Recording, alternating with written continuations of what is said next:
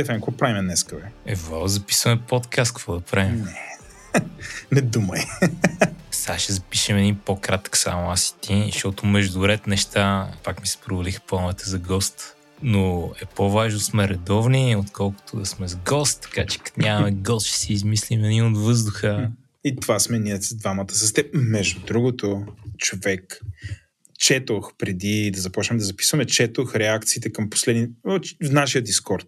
А, да, драги слушатели, ако не знаете, че имаме Дискорд подкаст, имаме Дискорд, идете на сайта ни, там има линк, влезте, хаха. А, но четох реакции към предишните епизоди, които сме записали. И четох нещо от Стилгър, което просто минеше да стана да изкозирувам, нали, да изпея химна, в смисъл толкова се подкефи. Той каза, че епизода за Machine Learning е най-доброто нещо, което се случвал на всички езици. Не знам на колко езика, освен на английски, той там човека слуша подкасти. Но каза, може би, защото другите се мъчат да са един час, а ние сме се разрели там към 3 часа и се е получило супер добре. И това е най-стойностният епизод. Така че, хештаг признати. Какъв е твой коментар? Ви голям респект, нали? Е, да. Аз го видях уикенда, защото ходих на Пловдив Конф и гледай сега колко се го ще направя. Ходих на Пловдив Конф а, имаше уикенда и там говорих и там за машин learning. Той даже ми избазика, че правя последния епизод на живо като презентация, което беше идеята. Е. Нали, беше малко китно събитие, беше забавно. Случи ми се едно от нещата, които много давно иска да ми се случи, да вие някой човек, който не познавам с тениска на тилда на колана черта. И да, имаш края... снимка, която ни прати и се изкефихме супер много. Пратих ви снимка. И сега понеже най-накрая се случи това нещо, да видя произволен човек с така тениска, дори на техническо събитие въжи, понеже това малко го минахме, сега вече има нова тениска, да, която още да. не съм видял. А, аз дори съм е носил. О, а, вижте сега какъв хубав, какъв хубав сегуей направих, защото много ми се скара, че не сме плъгнали да, тенските. Абсолютно. А, дами и господа, имаме магазин. Той е на сайта на говори-интернет.com. Идете там и ще видите в линковете магазин, цъкате и избирате подкасти и Тилда на има две. Имаме дроп от, а, за две тениски, нали, класически дизайн с логото. Той има нови варианти, както аз наричам, има така, като за мене, за дебели, т.е. има големи номера, най-сетне. Едно и две новия ни дизайн с тениска, за тениска, който е с нашия робот, който Стефан все още е такъв канъндрам харесва или не харесва, има и по-скоро да не харесва, но имаме Стефан с сила в approval с дизайна и робота преразказване на тениска по подкаст. Не, не го казва. Да. И робот казва нещо. Нещо казва. Да, Ама идете ви какво нали, казва. Ако не сте горещо, искам да препоръчам на всички, които видят това и не са сигурни какво прави този код и дори на какъв език е, да се опитат си отговорят сами на въпроса без да гугълват. Защото някой го е гугълвал и отишъл е в Reddit, изплющял го е там в някакъв съпредит за програмиране и близо месец някакви хора са си чесали главата какво всъщност е този код, да се наложи Стефан да ходи да му обясня. Това не го правете или не четете, ако сте в Дискорда ни, някой го обясни, сложи линк. Пробвайте се наистина сами, наистина да. сами да разберете за какво е. Да, смисъл при, приятно такова упражнение. Ако се сетите, ще се изкефите. Ако не се сетите или искате спойлери, Вало ви каза как да ги намерите. Да, да, ама вие сте умни хора, няма да го направите това. Така, това ми беше първия сегвей. И втория ми сегвей, защото като се прибирах от Пловдив Кон, си пуснах да слушам епизода за Machine Learning, нали? Така. Защото не го бях слушал, бях само участвал в него. И там се заговорихме нещо в началото за бази от данни. Не мога да си спомня какво точно беше. А, ми хрумна, че няколко пъти по епизоди сме дискутирали различни а, моменти около дизайн на бази от данни. Mm. А мене дизайн на базите от данни ми е много сладка тема, още от малък, нали, когато учих PHP и MySQL, исках да си дизайна базите хубаво. И още от тогава почнах да се напичам на нормални форми и така нататък. И викам, дай да направим епизод, където аз ти, нали, аз в, в, в качеството на някой, който да кажем има мнения, а ти в качеството на някой, който има въпроси, да си поговорим да. малко за какво е добрия дизайн на бази от данни. Да не говорим, че аз съм Chief Data Officer в момента в една компания. Значи, Но ще се занимавам с дизайн на бази данни. Тогава ще задавам въпросите, ако искаш. А ние с тебе тичаме в различни писти, Стефане. Предпочитам да стоим в твоята писта, отколкото да дойдем в моята. Мисля, че ти ще отговаряш по-интересно на моите въпроси, отколкото аз ще отговарям на твоите въпроси в моята писта. А топ тема е това, между да, Стефан, шапка ти свалям, че, ти, че намираш време да слушаш подкаста и постоянно... Да, дами и господа, Стефан постоянно работи този подкаст, става по-добър. Аз се навъртам да му помагам, нали, което е супер време, ако предвид, че записваме епизоди от по 8 часа и половина. Което, нали, може да си представите, от една страна ги записваме, после ги редактираме, после ги слушаме. Нали. Това си е отнема всичкото свободно време. Нали така? Хештаг клетниците. Хештаг мъченици. да. А, добре, а, ще говорим за бази данни, очевидно, но ще, смисъл, сега, аз като кажа бази данни, на мен главата ми само едно нещо. Ето. Това е PostgreSQL. Ще се опитаме всички да ги покрием или си говорим за някакви релационни бази данни Postgre. Ще си говорим за релационни бази данни генерално, като от време на време, като влизаме в а, контекст и ще се въртим около PostgreSQL, защото там ми е повечето експертиза. Например, някои неща са универсални, като например нормализация, трета нормална форма и така нататък. Някои неща са малко по-специфични от база на база. Примерно foreign килове, нали, би трябвало всички бази да имат foreign килове в днешно време, но да кажем едно време беше така. Тригъри, стор процедури, нали, тук вече започва да има вариации от база до база. И когато минем от така стандартния SQL неща или релационна теория в кавички, да. а, си говорим за PostgreSQL, но ще е относително универсално. Аз да питам, защото винаги съм се чудил. Аз знам, че твоя опит и в момента нещата, които взимаш технологичните решения, свързани с тях, там където работиш, са свързани с PostgreSQL. Големият въпрос е, то не е Oracle. Нали? Целият свят там се кълне, Enterprise, когато е голямо, трябва да е Oracle. Ти обаче не си взел такова решение. Аз също, но за себе си е, дам отговор при тебе, защото да, мен много прост въпрос. А, Oracle е closed source продукт, който ще ти псел букуци. Mm. PostgreSQL е напълно open source. Mm. Нали, ако си се озовал в ситуация, където вече имаш Oracle хубаво, ама ако ще почваш нещо ново и нали, да. си в а, твърдо флагера на open source технологиите, както съм аз, очевидно няма избереш Oracle. Mm.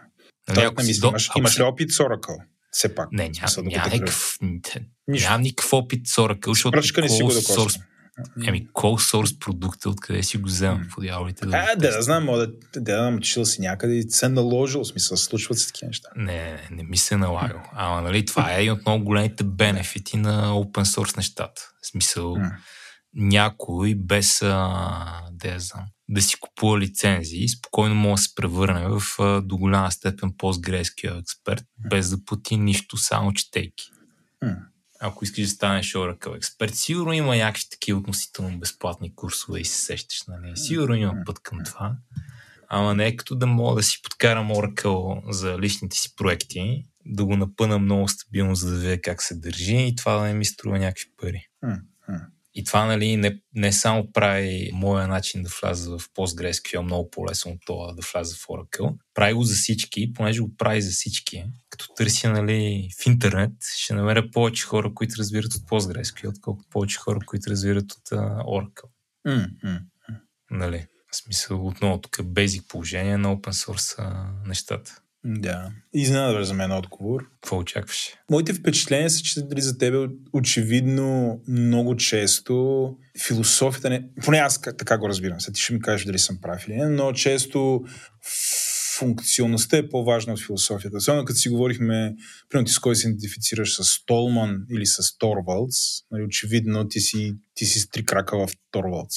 Мисля, ти си инженер, нали? И когато си инженер, много често функционалността и възможности са по-важни от това едно нещо там дали е свободно или не. И когато, нали, примерно, да дадеш такъв отговор в момента, нали, аз се впечатлявам. Смисъл, бих се подписал под всичко, което казваш. Просто очаквам в някакъв момент да си консидервал някакъв enterprise продукт, който струва милиорди и е девелопван от някакви хора с години. Или на книга би трябвало да е по-добър от Postgres, на, като функционалност, което Нали, това би ми било очакването на мене. А, но ти заради лиценза му никога не си го консидерал и това ме изненадва. В смисъл... Чакай се, аз не ти дал философски причини дори лиценз причини. Аз ти дал да. прагматични причини. Именно... Ама, лицен... Ама за този лиценз, ти го наричаш open source лиценз, аз го наричам свободен софтуер. Лиценз е преди всичко философия. Хубаво, ама моят point не е, че предпочитам едното пред другото, защото имам достъп до кода му. Предпочитам едното пред другото, защото първо ми е по-лесно да го науча, понеже няма paywall. И второ, това е вярно за много други хора, които са го научили, имат достъп до интернет и отговарят на въпроси в Stack Overflow. или нали, пишат книги, или отговарят в мейлинг листата. Да, нали, това ми е аргумент. Не ми е... У, предпочитам open source софтуер по философски причини, предпочитам open source. Open source софтуер по прагматичните следствия от това, че софтуер е open source. Защото, нали, сега, примерно, работи в по-голяма фирма. Като съм работил в малка бедна фирма, нали, нямаме пари за орък. Да. Трябва да си държим да. данните. Да, да. Хештаг клетниците.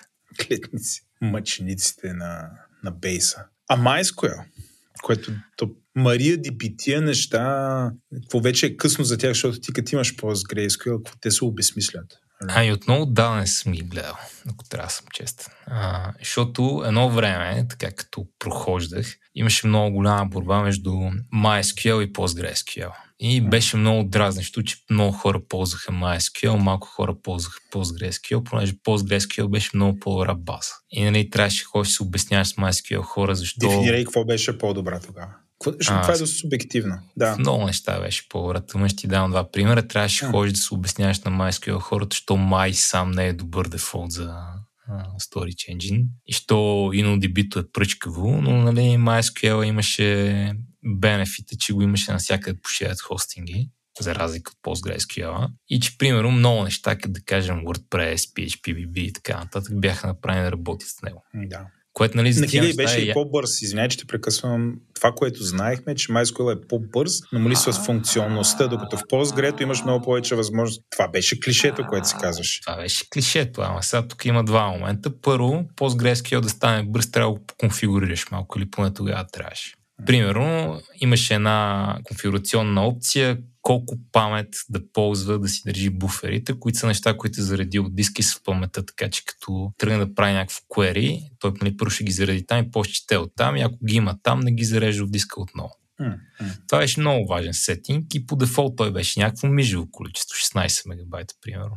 Mm. Така че ако не отидеш и не промениш този сетинг, PostgreSQL, който имаш out of the box, беше супер бавен, защото е направен да работи нали, на микровълнова печка, не на сървър, mm. поне по дефолт. Сега това не знам дали се промени, защото отдавна ми се налага да подкарам нов PostgreSQL живот и здраве. Но беше топ една причина, нали, PostgreSQL да изглежда бавен, защото просто не си го конфигурирал, защото out of the box идва конфигуриран за new, new компютри. И втория поинт, много често като правиш това сравнение, го правиш срещу My ISAM engine на MySQL, което е силно казано нали, engine на реалационна база данни, в смисъл нямаш нито една от гаранциите там, транзакции, durability, каквото се сетиш. В момента, в който почнеш да сравняваш добре конфигуриран PostgreSQL с InnoDB, нещата не бяха чак толкова MySQL е по-бърз. Нали? Много набързо за референция това за кои години говориш. Смисъл да си дават хората сметка. Но, това кога е? Но поинта ми е, че всичко това е антична история. В смисъл при 10 години, 12 години, да. 13 години. Да. Нали, около, около 2010. А, понеже в 2010-та стана най-хубавото нещо, което може да стане, или беше 2009-та, някъде около това, а, и то беше, че Oracle купиха MySQL. Да. С което, нали, тотално го, не толкова загробиха, но тотално а, го направиха много по-контровършил избор и така поне много хора в някои комьюнита, включително и Rails комьюнитито, се ориентираха към PostgreSQL което беше много хубаво. Аз не съм гледал модерните MySQL и MariaDB, но не съм изпитал нуждата. PostgreSQL много хубаво се разви последните години. Според мен това е дефолтният избор. А има ли някаква функционалност, която ти липсва в момента в Postgre? Защото някакси фокус ще... Те да знам, основно ще въртим около него. Ако ни слушат сега тия, отговарят за добавянето тия функционалности, какво би им казал? Добре, значи а, преди, да я знам, 7-8 години щях ти кажа, че нещо, което много му липсва на PostgreSQL, като фичър, беше да, да е лесен за деплойване, за, абе, да е лесен за деплойване на промени. Един от най-баналните примери беше, ако искам да направя някои промени на схемата, това беше много голям, сериозен проект. Примерно, искам да добавя нова колонка, която има нотна устойност за много голяма таблица. което, нали, като работиш по система, която еволюираш постоянно, е нещо, което правиш относително често. Добавяш нова клонка с нов на устойност и с някакъв дефолт, може би. И за да направиш това, трябваше да а, беше много сложно. Като пуснеш DDL, който нали, добавя колонка, той трябваше да локне цялата таблица и да я презапише. Което ако е малка таблица, супер. Ако е голяма таблица, смърт. Това не е ли сега нали, така? Даунтайм. Това го поправиха малко на новите версии. Има някои ситуации, в които а, не се случва това. Прямо просто си записва от а, този момент нататък е добавена колонката и това е дефолтната стойност и знае, примерно, като си направи селект, ако не намери нищо, обаче ако записа е по-нов от Хикс, да ти върне стойността, която е записала. Да. Друго нещо, което беше много голямо, мъка е миграцията. Нали? Искам да мигрирам PostgreSQL към нова версия, ама не мога да си спра сайта за един уикенд. Сега това още не е тривиална процедура. И още има нужда от някой експерт, който знае какво прави. Ама поне е доста по-възможно, колкото беше преди. А, така че това ме мъчи първоначално. Просто ако си направиш схемата, да поенеш и никога повече не пипнеш нищо, хубаво, ако трябваше да шипваш промени, които еволюират нещата, беше малко измъчено. Почна да става по-разрането. Но... Това от кой Postgre? Еми не мога да си спомня. 12, 13, 14, нещо такова. Okay. 11. Конкретно този фичър с а, колонката, която се добавя. Но просто така, последните версии започнаха да вкарат такива фичери. Нали, още, още има дълъг път, но ми харесва да почва да мислят за не просто как да направим най-добрата база данни, ако са е замразен, но как да направим най-добрата база, в която може да си еволюираме схемата, да апгрейдваме и така нататък. И това не създава операционни проблеми. Но пак, нали, иска някой експерт по някои от тия гли. Това беше фичера, който най-много ми липсваше едно време и сега започва да не ми липсва толкова. Аз преди да се хвърлим по същество, имаме, защото имаме с тебе три основни подтеми, които искаме тук да обсъдим. Аз съм чувал доста интересни мнения по отношение на проектирането на бази данни. Може би най-крайното, не знам дали а, ще го кажа кой е човек, който ми го казал, но най-крайното е да един мой много дългогодишен приятел, Камен Станев се казва, с него работихме в економедия по сайта на Дневник и на Капитал и той, той ми казваше, че всъщност най-сложното нещо е да си измислиш базата на продукта и вече това, както го направиш, вече останалото е доста по-тривиална работа. Но пак говорим, това е за фини архаични времена. Сега, ако ти, примерно, трябва да правиш това оценка доколко е вярно, мисля, доколко би се съгласил с едно такова твърдение? Едновременно напълно и не е много. Значи, първо и преди всичко, дизайна на базата е изключително важен. В смисъл, грешки в дизайна на базата могат да се превърнат в супер много глупа работа, която трябва да свършиш, защото си направил грешка по-рано. Но от друга страна, дизайна на една съвременна софтуерна система по никакъв начин не е очевиден в началото. Така че няма момент, когато знаеш какво ще правиш, сядаш, измислиш го цялото, а, правиш го перфектно и си готов.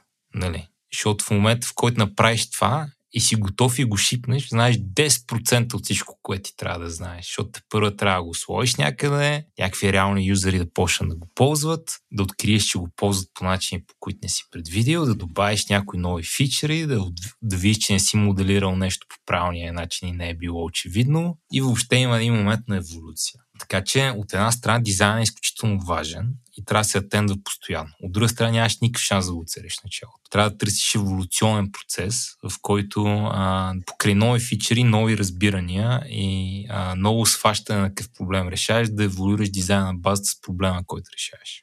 И една от причините дизайна да е наистина много важен е, че това е много по-трудна промяна, отколкото промяна в кода. Защото, нали, отивам, дизайнам нещо в кода по глупав начин, откривам, че трябва да го направя вместо един клас за три класа или нещо такова, ми променям кода и съм готов. Когато обаче имаш база, която има схема, в която са попълнени някакви неща, искаш да еволюираш, нека да мога да изтриеш всичко и да кажеш на потребители тай да въвеждате данни на ново. Трябва да го измигрираш до там. И това може да е доста по-скъп процес, поне на фона на кода. Така че, нали, хем е много важно да имаш добър дизайн на базата, хем не е къде мога да ще го направиш началото и си готов и нататък е лесно. Този отговор ме задоволява. Аз мисля, че сега, понеже си говорим за релационни бази данни, Да, знам да почнем от, супер от началото и да си поговорим малко за релационната теория. Пак един дисклеймер, правим този епизод и за по, не знам, не толкова опитните наши слушатели с този технологии, така че, а и за мен ще обясняваме всякакви, всякакви термини, така че очаквайте един, може би, по-накъсан разговор, в който аз карам Стефан да дефинира всяко понятие и да го обяснява. Докато Владо и три годишни разберат това, което Стефан говори. Това ще се случва абсолютно, да, дръжте се. И вторият на мисли, Стефан, е разкажи се релационната теория. Имаме 20 минути. Добре, сега релационната теория не се разказва много лесно, но аре да почнем от там. Има две имена, които са така светилата в релационната теория. Единия е Едгар Ф. Кот, той за нещастие е починал вече. А другия е CG Date. Нали, един е код, другия е Date. И те са големите такова философии на тема релационна теория на базите. Не знам, ако се набиеш съвсем в университета, дали пак ще бъдат същите две имена, но със сигурност това са двете имена, които така са успяли да добутат голяма част от релационната теория до индустрията в кавички.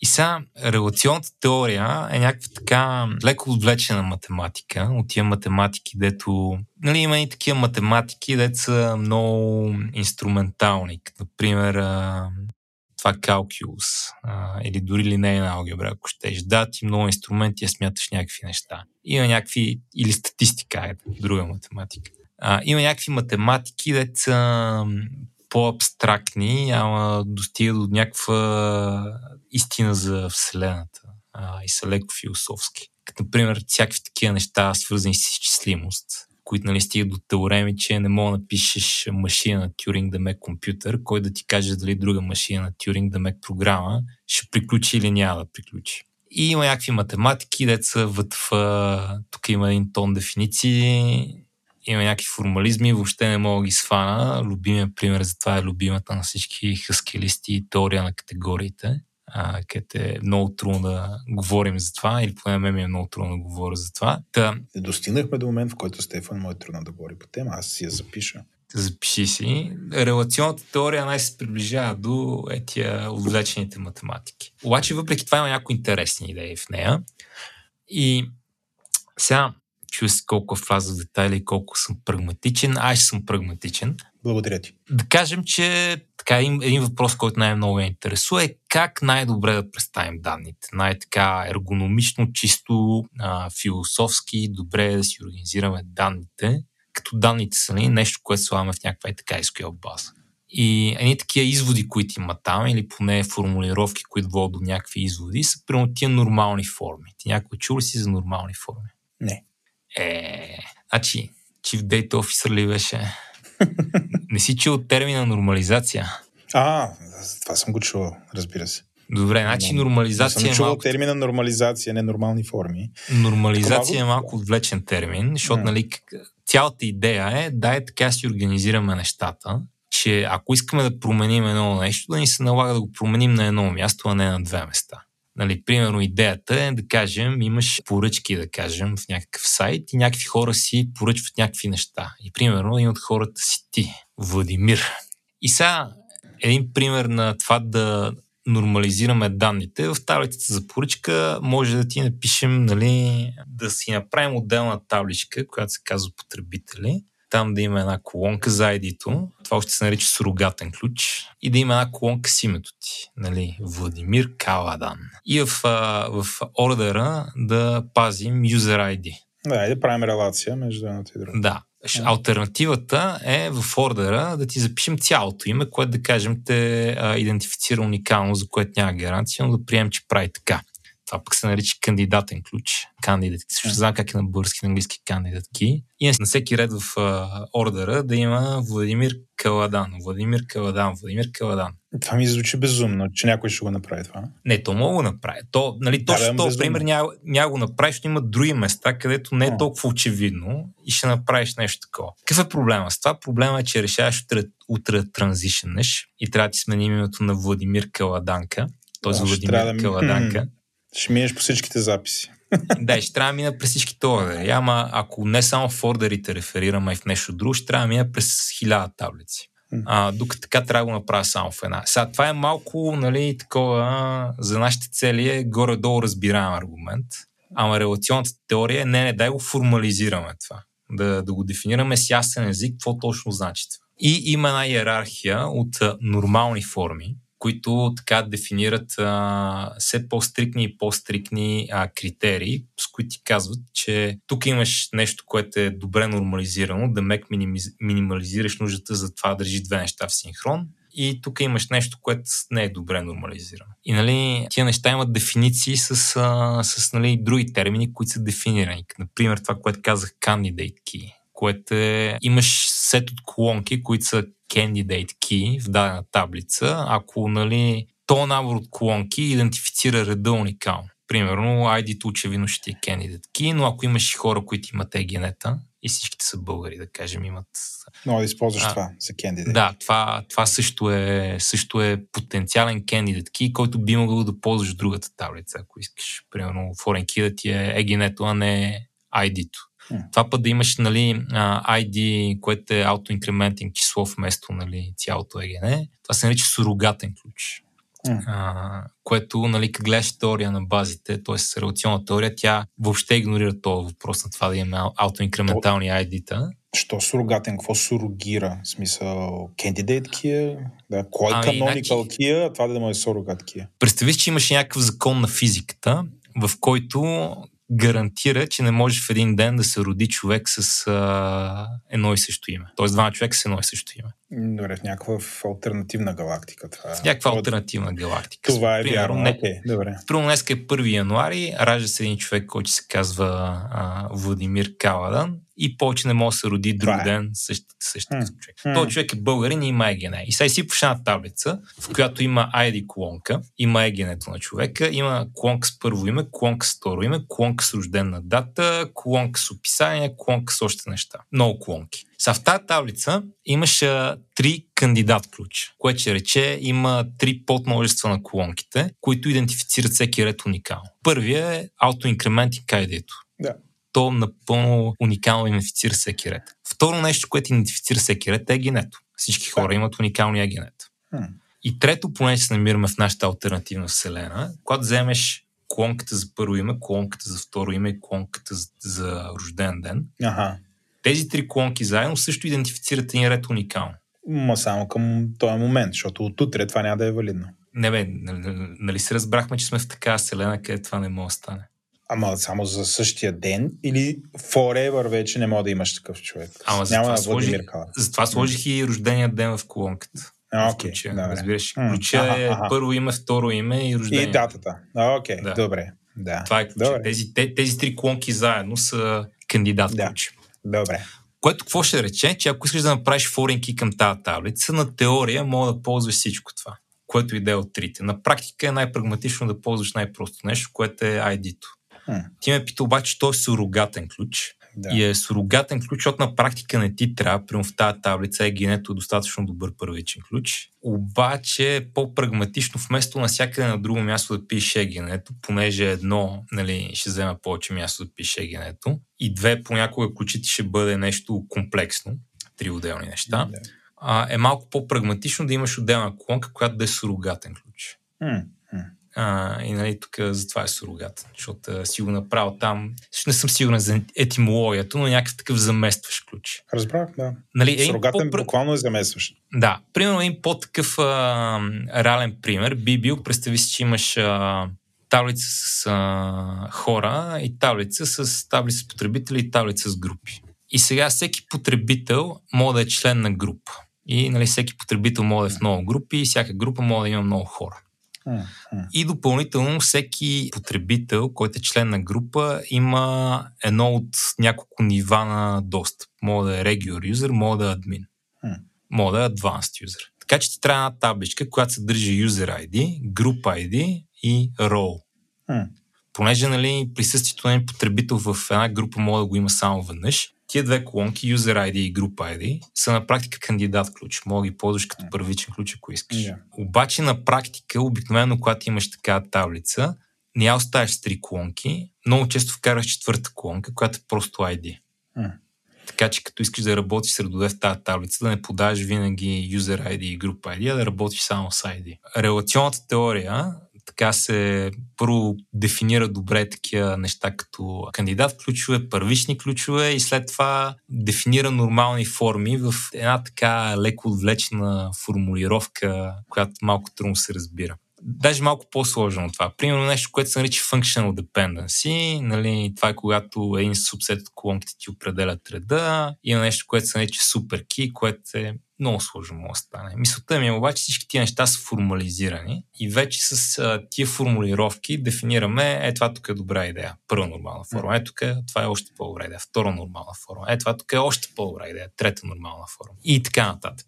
И сега всички тия неща имат някакво интуитивно разбиране, което човек може да види. Имат и някакъв, някаква математическа формулировка, която човек може да види. Какъв ми е поинтът покрай тях? Поинтът ми е, че са много полезни неща, които човек да осмисли. Примерно, за първи път, като се сблъскваш с а, бази от данни, е добре да хванеш какво е трета нормална форма и се опитваш винаги да дизайнваш в трета нормална форма поне. Което едно време беше идея, на която много хора се дърпаха. В днешно време мисля, че повечето хора естествено а, дизайнът в трета нормална форма. Но в трета нормална форма има и четвърта нормална форма, пета нормална форма, бойс код нормална форма. Това е ония код от началото, бойс не знам кой е, която още е 3,5 нормална форма и те са някакви по-финни констрейнти на как да си организираш нещата, така че да нямаш, а, да, си, да си добре нормализиран. И също са много заредени с една така формулировка, която е а, относително математическа. И ако задълбаваш, мога да я сванеш. На практика често е полезна,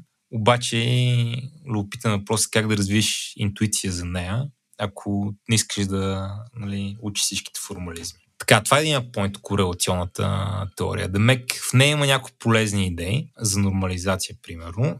Тия полезни идеи имат малко сложна формулировка и някои хора се справят добре в това да дефинират сложната формулировка на разбираем език. Примерно аз се учих на бази от една книга за PHP и MySQL и тази книга ми дефинираше трите нормални форми само и ми беше много полезно да свана тия три нормални форми. Сега, ако трябва да препоръчаш ресурс, обаче, какво ще препоръчаш? Едва ли е тази книга за PHP от едно време? Ще препоръчам всичките книжки на CG Date.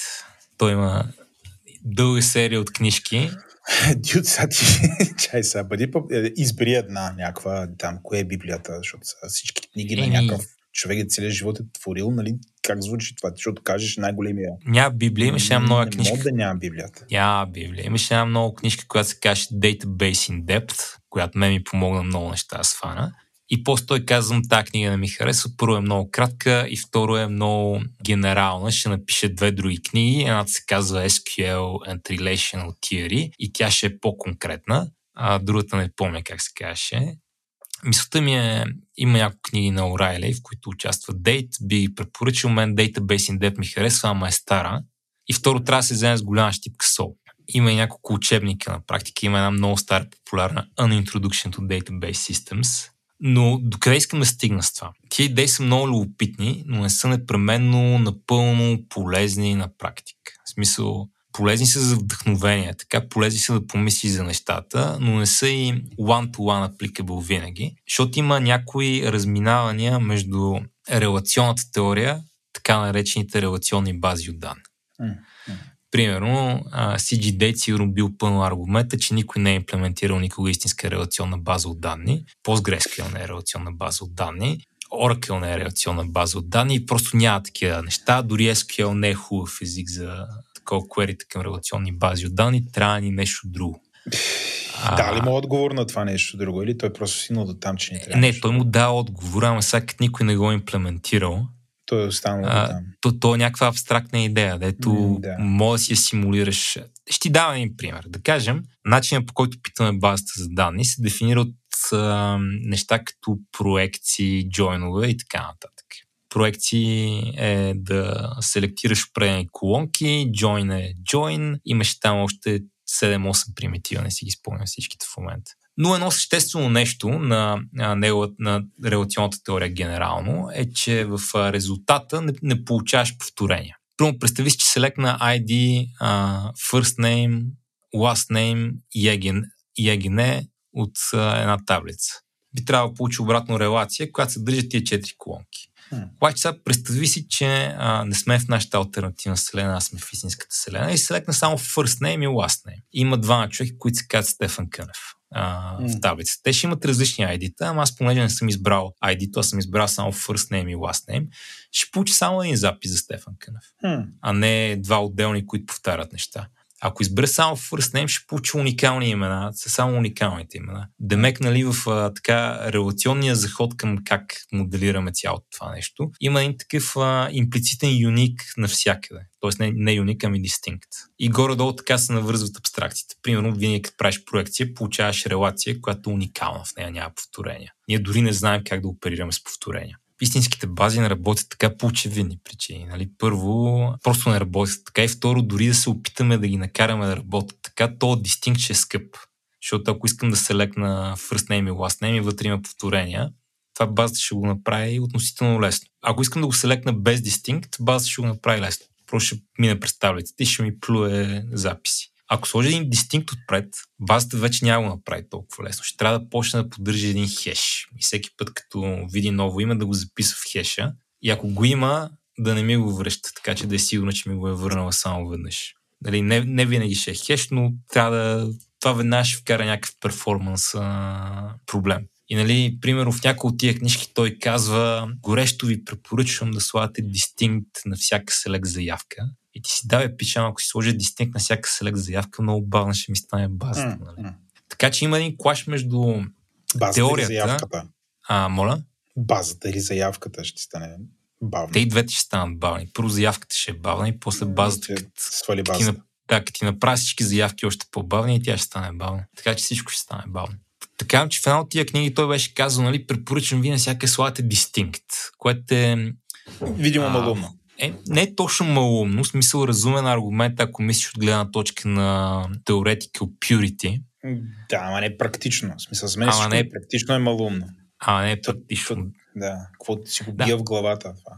Ама, виж, виж, мен, мен това също ми е много интересно, защото аз много обичам моменти, където има конфликт между пюристичната идея и прагматичната идея. Има много голям теншън между двете. И някакси не е очевидно. Абе, такива моменти според мен са едни от най-хубавите идеи, когато нали, нещо много пуристично се сблъсква с нещо много прагматично и има теншън от двете посоки. Аз много обичам такива моменти. Просто таки интересни за размишляване са и колкото повече си задавам въпроси за тях, толкова повече стигам до генерални изводи на ето е добра идея да съм прагматичен, ето е добра идея да съм пуристичен. И базите са просто един извор на, на този теншън.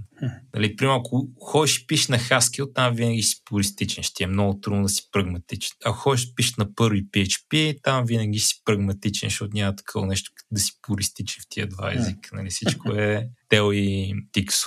Обаче Python на такива... по този спектър към кое е по-близък? Към Haskell или до PHP? Някъде по средата е Python. В смисъл Python, да я знам. На Python мога да пишеш хубав код от една страна, нали, няма всичкото legacy, примерно на първо, където някои неща са странни. От друга страна, Python няма някаква така много дия философия за най-добрия начин да се пише код. Така че Python мисля, че не фитва на този спектър в интерес на истината. Okay. Просто първо и Хаска ми бяха примери за едно нещо, което е мръсно и някакво направиш по въпроса, а другото е едно нещо, което се опита да е много чисто и нямаш какво направиш по въпроса. Добре, аз сигурен съм, че някаква част от нашата аудитория в момента иска да им обясниш детайл за третата нормална форма. И да, знам, може би най-добрият начин е да го обясниш през пример. Както с двете таблици с имена и поръчки, мисъл по същия начин. Облечи го в някакво в примери и проявление. Добре, сега ще дам примера, който гледах в Википедия, за да мога да го познаете. Първо само да си отворите Википедия да гледате примера там, защото нямаме видео към това. Представи, че имаш следната таблица, където имаш някакъв турнир, като първа колонка. Втората колонка е годината, в която турнира се е случил. Третата колонка е кой е спечелил турнира. И четвъртата колонка е рождения ден на победителя. Следиш ли ме? Първа колонка турнир, втора колонка годината, в която турнира се случва, третата колонка е победителя и четвъртата колонка е рождения ден на победителя. Да, всичко Това беше не... логично до четвъртата колонка, но окей, да приемем, че така, има смисъл вече, такава таблица. Да кажем, че има, защото искаме да знаем на колко години е победителя. Да, няма никаква логика да изшиш годината на победителя в контекста на останалата. Но да приемем, че има нужда. Окей, okay, това е за пример. Трябва ти, примерно, трябва ти, защото всеки път, като показваш кой го е спечелил, искаш да покажеш колко години е бил, като го е спечелил. Да, там ли ще го съхраняваш на, на нормално място, едва ли ще е в същата таблица. Само там ти трябва. Окей, не мога да изляза. Да, това е, това, е, това е нарушение на трета нормална форма mm. в интерес на истината. Mm. Защото идеята е, че ключа, който имаш тук, който е годината и турнира, това цялото нещо нали, определя реда на практика. Нали. Ще нямаш ID. Това, нямаш ID, да, защото нали, mm. повечето реакционна теория въобще не си играе с вас сурогатни ключове да ме ID. Действа по-абстрактно. Та, тия две колонки определят реда. И сега поинта е, че като имаш тия две колонки, те ти дават стойността в другите колонки уникално. Примерно в момента, в който знаеш турнира и годината, знаеш кой е победителя. Mm. Сега, това, което ти казва трета нормална форма, това между се нарича функционално dependency. Демек, когато знаеш а, първите две колонки, турнир и година, знаеш кой е победителя, има функционално dependency от турнира към потребителя, а, към победителя. Това, което ти казва трета нормална форма, е, че не можеш да имаш функционално dependency от а, нещо различно от нали, ключа към друга колонка. Демек, ако като имаш победителя, ако това ти и, и нямаш другата информация, това ти позволява уникално да идентифицираш рождения му ден, то тук нарушаваш трета нормална форма. Следиш ли ме? Пробвай пак. Добре. Имаш една колонка, която не е ключ на таблицата и друга колонка зависи от нея. Под зависи имам предвид, ако знаеш стоимостта на първата, знаеш каква е стоимостта на втората. Да. Така. Трета като нормална победителя форма... и рождената му дата. Да, като победителя и рождената му дата. Трета така. нормална форма ти казва, че не мога да имаш така, т.е. не трябва да имаш такава ситуация. Трябва само това, което ти е ключа на таблицата, само от него да имаш такива функционални зависимости. Ага. Което резултира нали, в първоначалната ти интуиция. Да вземеш победителите, да ги изнесеш в отделна таблица и там да им сложиш да. дни. Да, да, да, да, да, да. Но това е доста по-формална формулировка на цялата mm, тази хела. Ами съгласен съм. В смисъл на мен абсолютно тогава, де ти викаш, че не било странно, им било странно на хората. Знам как им било странно такова нещо. То е толкова интуитивно и някакси супер логично да бъде баш така. Те, знам, според мен не беше интуитивно, като аз започвах. Примерно, много хора ще тях ти кажат, а, не бе, няма никакъв проблем с денормализацията. В смисъл, дефолта нямаше да им бъде дай да нормализираме базата, ще ще да бъде дай да слагаме където искаме, па ще мислим за нормализация само като решим, че ни е важно. О, слава богу, всички са мръднали доста от този момент и си. Но е супер това, което го разкаже. Значи, супер ми е интересен този разговор. Веднага искам да те питам, знаеш ли някакви ресурси? В смисъл, според мен е супер яко, ако примерно в YouTube можеш да реферираш към някакви ресурси, в които хора проектират по такъв начин бази и спазват а, всички тия правила и добри практики, които ти спомена до момента и по някакъв начин имат задача и го превръщат това в дизайн таблица. Знаеш такова нещо, защото според мен е супер яко да се учи по този начин, през а, проблем решение. Не знам такива ресурси и сега проблема на тия ресурси в интерес на истината е, че е много трудно да ги произведеш понеже ще дадат или много синтетични примери, или ще трябва някакъв безкрайен контекст да разбереш, то нещо е добро решение. В интерес на истината, аз затова се ориентирах към релационна теория, защото бях, искам да, нали, тук трябва да дизайна някаква база, ама не знам дали я дизайнам добре или не. Искам да потърся някакви ресурси, с които да се науча малко и да мога да си валидирам идеите. И после открих, че няма такива ресурси. Просто нямаше единствените ресурси, които има е релационна теория и нали, по-така фенси неща. Обаче пътия са много в космоса и нали, ходиш, четеш и си добре. Нали. Разбирам ти концептуалната идея за това да има дистинкт на всеки селект, ама може би няма да го направя. От друга страна, трета нормална форма, това ми харесва, мисля да го взема. Има такъв момент, нали, ходиш и ровиш се шепи в теорията, за да видиш добрите идеи, които са на практика приложими.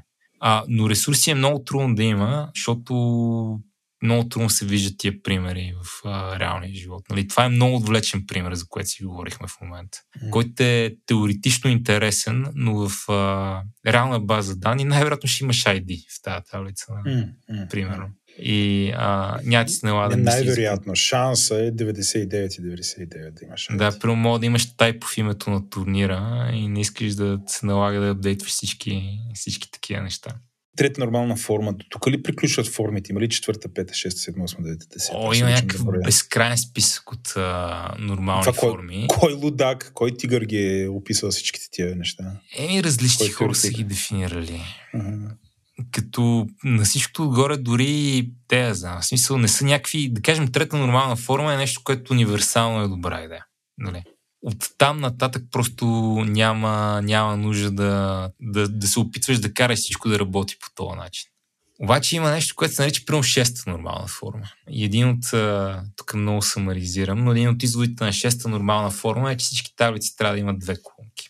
Не повече. Примерно, ако имаш а, user, first name, last name и EGN, да кажем, или profession, няма да имам една таблица user с ID, first name, last name, profession, а ще имам user first name, като имам ID първото име, user last name, като имам ID второто име и user profession, като имам ID професията. И си джоймам между тия неща. Защо? Смисъл, каква е логика? Има някакъв интересен теоретичен смисъл. Да. Особено Съвсем, когато че си го разбрал. И сега ще не го разкажеш. А, не, няма го разкажеш. Особено когато се набъркат тук един ред особености, Ама на практика може би не е добре да е всяка таблица да ти има, да има две колонки. Може би понякога е напълно окей да имаш юзер таблица, която има 10 колонки в нея, да кажем. Да, Така че- да Стана си въпроса, получава, да не, извинявай, че те прекъсвам, да не, в смисъл има ли шанс, примерно това да не води някаква брутална производителност? М, чисто инстинктивно, на обратното Е, трябва да е. Първо, нали, тук аргументът по никакъв начин не е производителност. Това не го правим заради Аха. по-бързо или по-бавно, правим го заради теоретично purity. Примерно, едно нещо, което ще ти позволи да направиш това, е да махнеш нъловете. Ако така си моделираш базата, няма да имаш нъл. Защото null е много голям проблем в SQL базите сам по себе си. Добре, че нула, що е голям проблем. По дефолт едно състояние, примерно в един ред ти имаш не знам, празни, сега едно клетки да ги наречем. Ако ти работиме с понятията на еле- електронната таблица, но що, що това трябва да е проблем? Добре, сега първо null не е проблем в теорията, null е проблем в а, SQL. Нали, тук излизаме от релационната алгебра и се връщаме в базите. Примерно, ако направим query, което е select звезда from users where CTID равно на 0, какво ще ми върне това? Нищо няма да върне. Що? Нали? Ами, защото null има малко сложна семантика в SQL. А семантиката не е това е празна стойност, не е като null в езика за програмиране, където едно равно на null връща false. Нали, тук ако пишеш на Python, например. Null има семантика едновременно на празна стойност и стойност, която не знам. Даже в известен смисъл има голям смисъл на стойност, която е не знам. И всяка операция, която включва не знам, връща не знам. Така че едно равно на не знам не е false, Аха. а е не знам. Едно М. по-голямо от не знам е не знам. М. Едно по-малко от не знам е не знам. М. Едно плюс не знам е не знам. Нали? А, примерно в floating point в всеки език за програмиране има един тип none, който какво ти да го правиш винаги връща false. Нали? Хикс равно на y, може да ти върне false, хикс различно от y, пак може да ти върне false, ако едно от тия две неща е floating point none. Null в SQL има тази семантика, която е, че в момента където влезе някъде null, насякъде надолу по веригата става null. Ама ти обикновено като правиш база, не ползваш в смисъла не знам, а ползвам, ползваш в смисъла на тук нямам стойност. Обаче трябва да си внимателен с нали, операциите с него, защото нали, не се проверява с а, CTID равно на null, а се проверява с CTID из null, който е специален оператор. Това не може да го И- променят или това ще чупи някакви... Да, то А. обратна съвместимост ще изпотроши. Ще... Не, не, Ужас. не мога, не мога да променя, всичко ще чупи. А, загубена кауза. Това е. Така е. Така са го измисли и така ще остане за винаги. Е, Стефан Кънев с оптимистична прогноза за състоянието на нула от 2023 година. Е, ако искате да ползвате PostgreSQL, това, ако искате минете на MongoDB, например, be my guest. Или на Redis. Там ще имате други проблеми. Anyway, де, мисълта ми е нула, затова е леко проблематичен. Пипкав е примерно на тема и на Realtor join на тема на някои заявки. Така, местата, на които нещо може да е нъл, не се държат а, по същия начин, по които местата, на които нещо Да. може да е 0 или празен стринг или 17. М, м. Но, ако минеш на шеста нормална форма, като един сайд ефект от цялата друга теория, няма ти трябва работи. Няма ти, да. Да, имаш много други проблеми, но този не е един от тях. Това е някакъв човек с, с нъл травма, такъв. Разбираш ли? Измислял шестата форма, само за да не му се случва, не знам. Сигурно е направил някакъв мега мазаляк. Не, то, нали, интерес, интересното нещо е, че е такова, че а, в тези теоретични идеи понякога се ражда нещо хубаво на практика. Ама те знам. Така, от трета нормална форма нагоре, нали? Също си има още една бойскот нормална форма, която а, всеки път я разбирам и после я забравям и не мога да я цитирам. 3,5 нормалната форма. Горе-долу там нататък нещата стават теоретично интересни, прагматически не е толкова интересни. Поставяме пред, че тази теория е някаква стара смисъл, измислена 70-80, от време на време някой се разписва из нея, ама доколкото мога преценя, хората не им пука много-много за нея вече. Чай те питам, ти имаш ли твоя теория? Защото, аз знам, познавайки те, хиляда процента неща там си седял, си се умислил и си мислил на тия неща и си измислил нещо твое. Прав ли съм? Стигнал съм до добри практики, не съм стигнал до формализъм, нали, кой да е математическа теория за правене. Къде чакаш? Тук съм малко разочарован. Но пак, ами, добре. После искам си напиша база, ще тръгна да я пиша на си, няма ми хареса си, ще трябва да си пише език за програмиране. Нещата ескалираха ще открия, че няма достатъчно добър процесор за моя език, ще тръгна да си измислям процесор и ще стане баси як шейвинг и нищо няма да се случи накрая, нали сещаш? Затова вместо си измислям теория. Okay. Чук, че Добри писател, практики. Да. Добре, добре. А, мислиш, че изчерпахме релационната теория? Бяхме заложили таргет 20 минути, ние говорихме 40.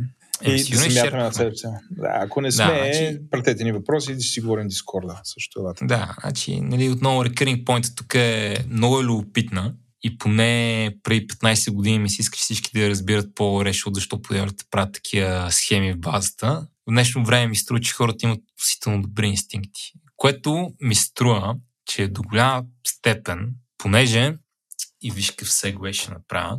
А, в по-голямата модерна употреба на базите, хората не отият и не си дизайнват базата с а, SQL. Хората отият и шляпват някакво ORM. Object Relational Mapper. Някаква библиотека, която ти мапва записите в базата към а, таблици, т.е. таблиците в базата към обекти в езика, на който програмираш. И обикновено тия неща да се имплементират адекватно и прагматично, обикновено на практика трета нормална форма ти идва out of the box. Mm. В смисъл По такъв, че... Да, почти, почти. На някои места прави неща, които не са толкова смислени. Примерно, to many таблици с допълнителни данни. Но като ползваш ORM, много от нали, тъпите дизайн решения, които се случват, ако да кажем всичко ти е една първо след PHP програма, където горе има селекти, долу има нещо друго.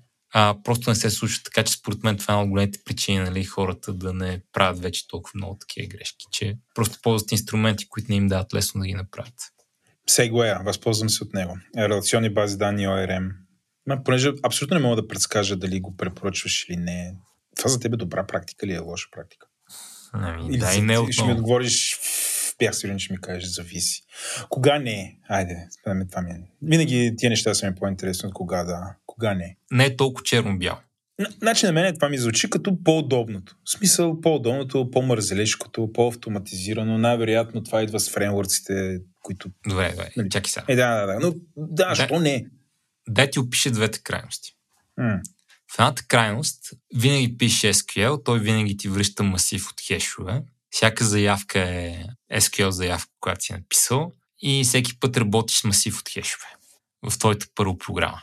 Нали, това ако правиш нещо много малко, ще мине метър. Обаче ако на 50 места имаш нужда да селекнеш юзер, на този юзер искаш да му вземеш first name и last name, и искаш да имаш функция, която нали, му изчислява инициалите, ама не искаш инициалите са в базата, а искаш да а, е функция нали, на, mm. на first name и last name, която става в кода, нямаш много добър начин да го направиш. Нали? Трябва да имаш една функция там, която приема два стринга, които бъркаш, взимаш от този хеш и подаваш. Това е най-баналният пример. Какво става, ако трябва да направиш нещо по-сложно? Демек, ако нямаш абсолютно никакво ORM или ще по си го пишеш сам, ще по си въвеждаш а, обект за юзер, който инстанцира с тия параметри и на него мога му сложиш метода. или просто няма да имаш никаква бизнес логика в кода. То ще бъде невъзможно, защото mm. няма на какво да закачиш, защото всичко са ни хешове от данни, които дори не можеш да си гарантираш, че имат а, сходна структура между този екран и ония екран. Примерно там може да си селекнал first name и last name, тук може да си селекнал само first name и си забрал да селекнеш last name. Обаче ще имаш най-наточените SQL заявки на света, защото всяка си си е написал на ръка и ще бъде супер бърза, супер прецизна, ще прави най-добрия джойн на света. В другата крайност, качва си нещо като Hibernate. Че, че, какво е Hibernate? Какво значи нещо като Hibernate? Hibernate е една джеварска библиотека за, за мапинг, мапинг към базата. Качва си нещо като Hibernate, то ти дава create и find и никога не пише един ред SQL код. Даже дори не знаеш какво има в SQL.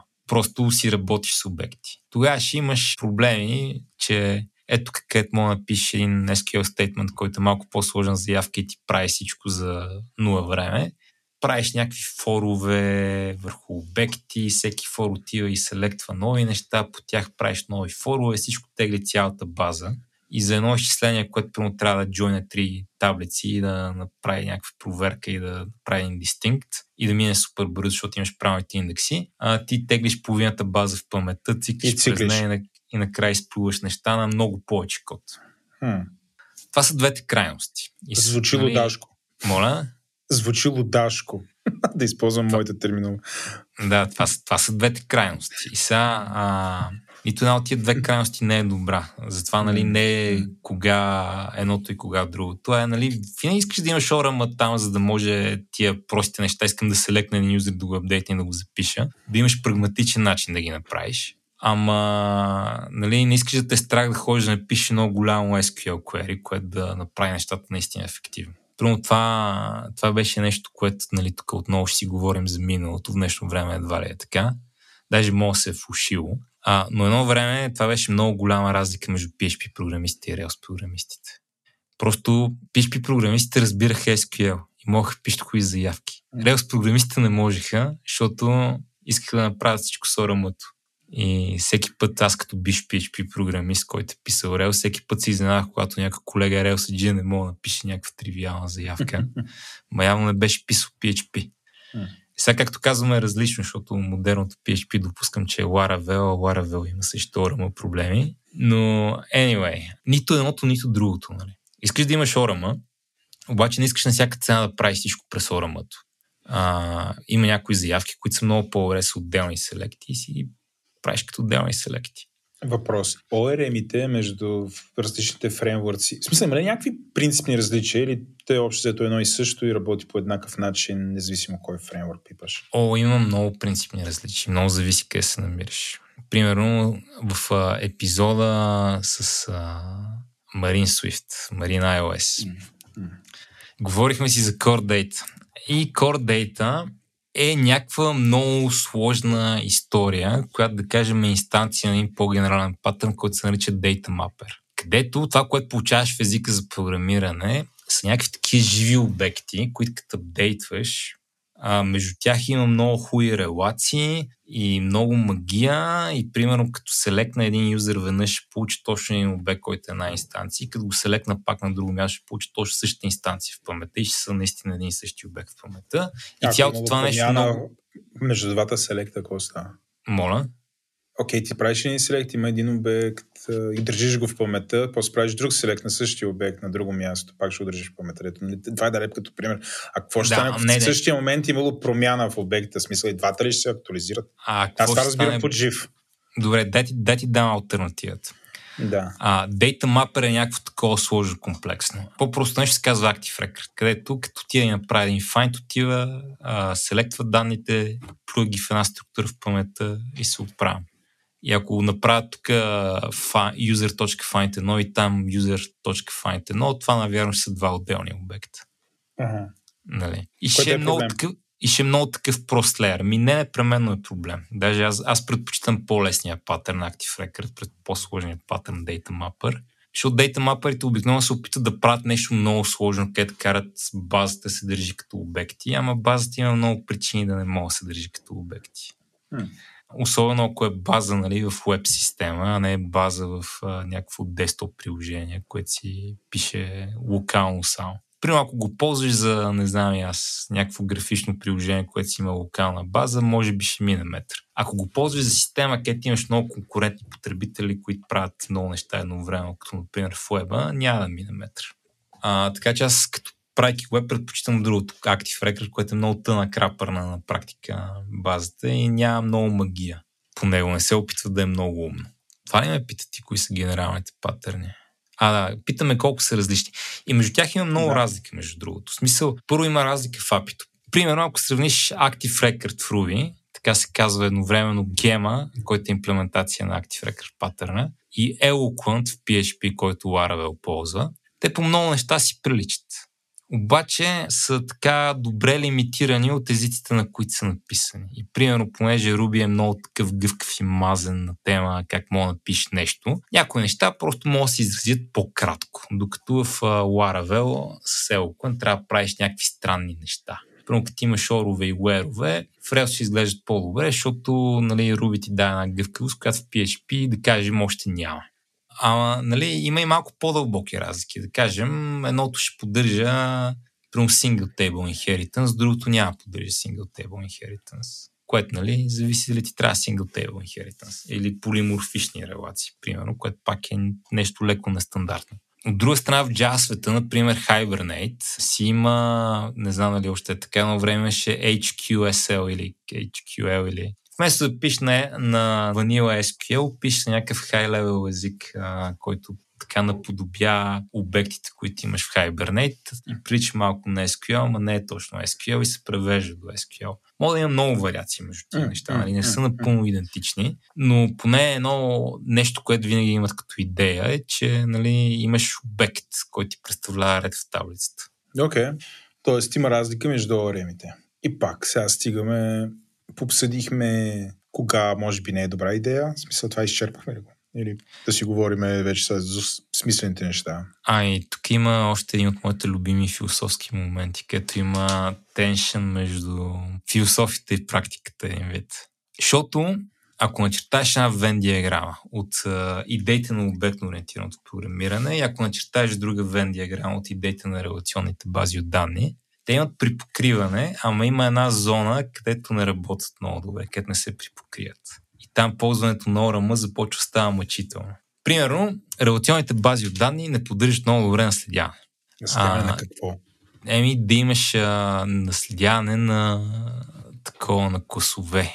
Да имаш а, фигура и тази фигура да може да бъде квадрат и ако е квадрат да има една колонка за дължина, ако е правоъгълник да има две колонки за дължина, дължина и широчина, примерно.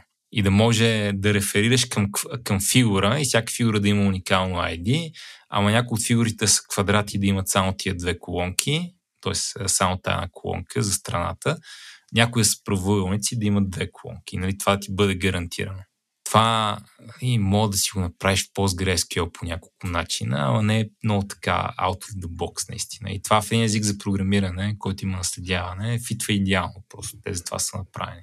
Те тук има едно разминаване, където ако имаш някаква така релация, която е малко наследяване, тя малко тегаво се моделира в а, базата и навярно ORM, което ползваш, има някакви претенции как да го моделираш в базата, ама навярно дейтабейс дизайна по този начин не е най-хубавото нещо на света. Защото орамътата се опитват и са генерални, нали? Примерно, опитват се да са агностични на базата, да могат да работят както с MySQL и PostgreSQL.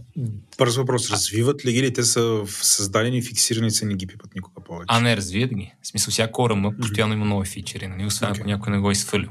Не е спрял да го ползва. Това беше един пример, където тия две неща нали, имат леко такива търкания. Това, което е естествения код в Java, Ruby, PHP, не е естествения код в базата и обратното. Един друг пример, който е много такова интересно философско нещо е то пример, за който се върнахме в началото. Ако имаш таблица от юзери, таблица от групи, имаш таблица по средата. Ако тази таблица има само user ID и group ID, това е many to many. Нали? А, обектите, които ще имаш юзери, ще има масив от групи и групите ще имат масив от юзери. Обаче, какво става, като искаш да имаш роля, което е трета колонка в тази таблица? Mm. И сега вече един масив от, масив от групи в юзера не ти върши работа, защото трябва да има и ролята някъде.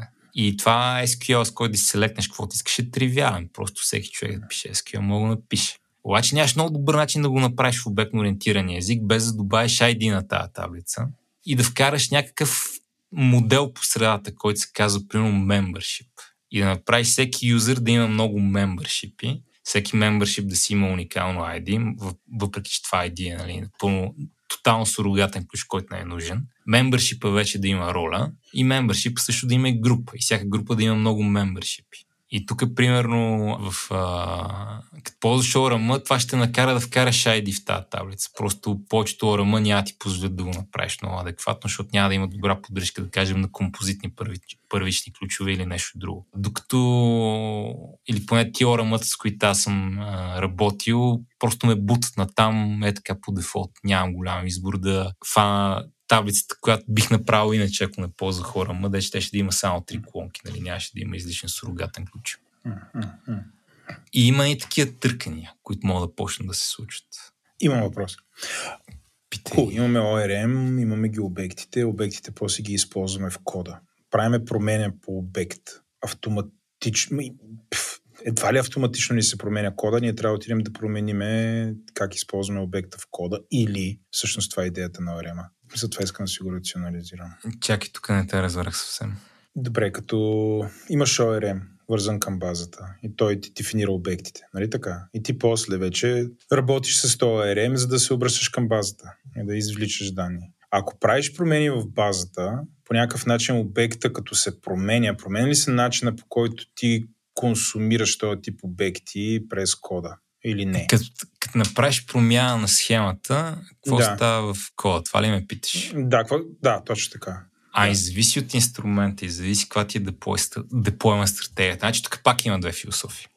Е, а, и, и една философия е твърдо грешна, според мен, но някои хора я ползват и може би ще работи добре. Това е, нали, има Стеф, Стефан философия. Аз искам тази философия да чуя отново в десктоп приложение. Значи, едната опция е дефинираш си класове в uh, Java кода, например, и то отива и ти генерира схемата за тия класове. А, да, да, да.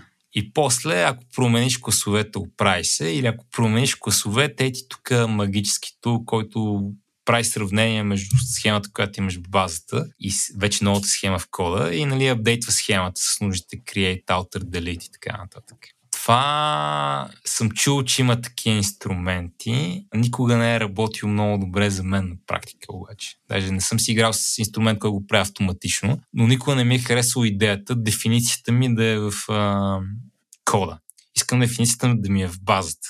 И тук това е философията на Rails. Там, като искаш да правиш схема, промяна по схемата, имаш миграции. То това не е много радикална идея вече. Но като искам да добавя нова колонка в uh, users, ти ми пише миграция, която прави create, alter table users, нали, add column и добавя нова колонка там. Hmm. И сега, понеже пише на Rails, нали, не пише SQL statement, имам си методче, което знае какъв SQL да генерира. Но идеята е, че драйва промяна в схемата. В Rails орамото така е направено, че трябва да си дефинирам класовете за всяка таблица и релациите между тях, но не е нужно да дефинирам всички колони. Така че в момента, в който добавя нова колонка, която е просто текстово поле в users, тя ми е напълно достъпна в Ruby кода, без да ми се налага си променям Ruby кода. Hmm. Сега от там нататък имаш вариации да генерираш, нали, а, примерно ако пишеш на статично типизиран език, да генерираш класове за това, което има в схемата. И много опции имаш. Обикновено си избрал някакъв тул по някаква причина и той ти казва правим го така, а не така. Има негов, неговия way. В смисъл, ти да. следваш това. Да, обикновено има неговия way. Аз съм много голям фен на първо миграции, да мек абсолютно всяка една промяна в базата става с нали, DLL на базата, който аз съм написал. Data Definition Language, Data, да, DLL.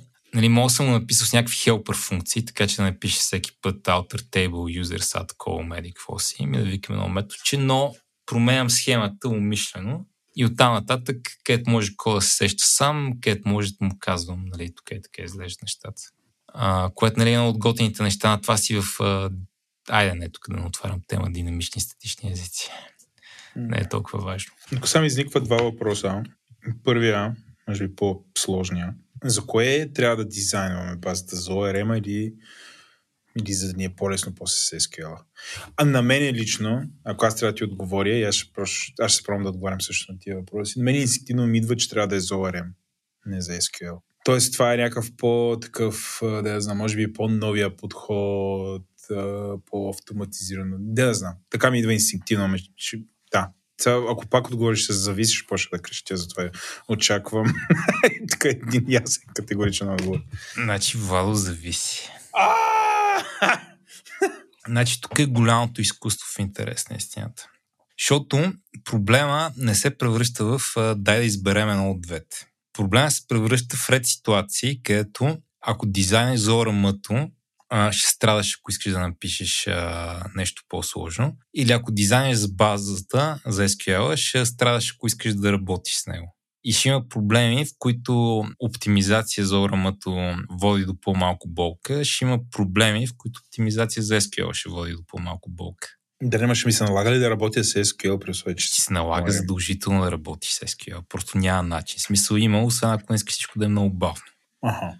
Защото много неща, които мога да изразиш с SQL, с контекст, т.е. с цтета, джойнове и така нататък, просто ORM-то няма ти да даде механизми да ги изразиш.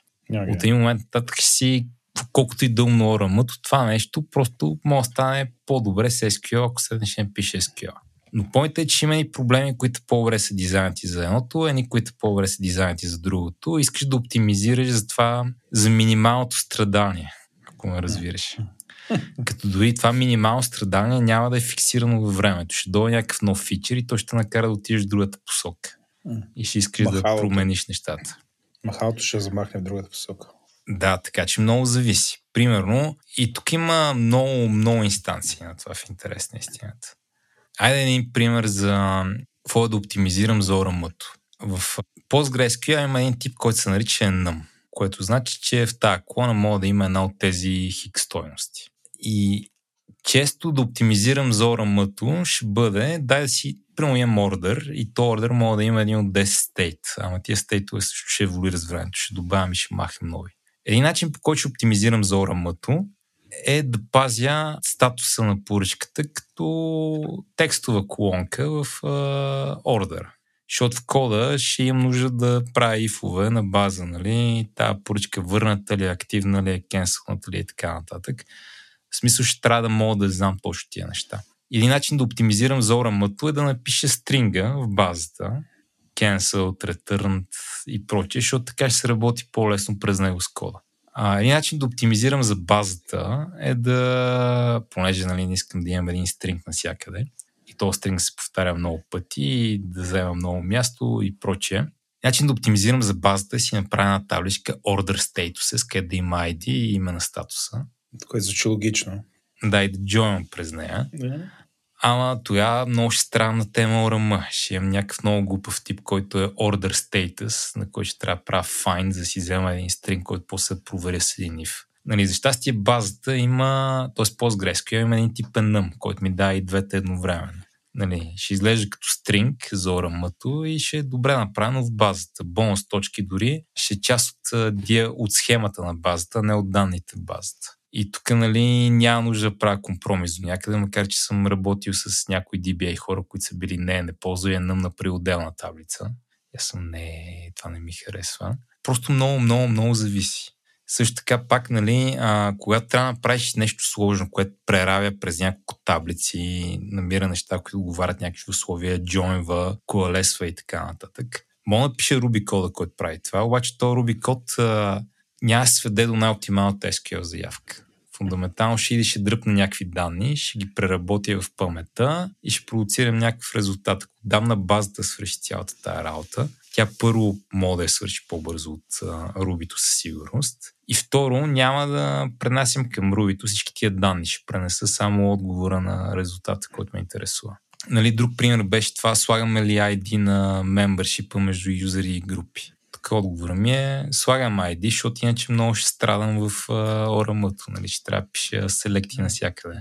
Вместо просто да мога да си викна user.memberships и да работи с тях. Но нали, има ги обратните моменти. Примерно, има моменти, където ако си дизайна базата по-добре, ще мога да имам много по-ефективен SQL, който ще работи много по-бързо.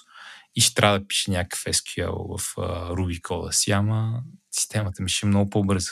Добре, той явно е някакъв най- най-добрата ситуация да, да е баланс между едното и другото. Очевидно за ед- едни неща е добре да ползваш ORM, за други е директно, директно да си пишеш SQL. Кои са нещата, в които да имаш задачите, които да решаваш само с ORM е просто 100% win и кои неща трябва да си ги запазиш 100% си пишеш SQL? Ами, обикновено нещата, при които пишеш 100% SQL, са по-комплексни джойнове, които минават през няколко таблици. Това е нали, много такъв очевиден пример, където SQL е просто по-прецизен инструмент. Mm. ORM-ато обикновено е по-полезно, като правиш крут операции. Нали? Искаш да вземеш един запис и да му вземеш данните и да го покажеш в таблица или да апдейтнеш един запис.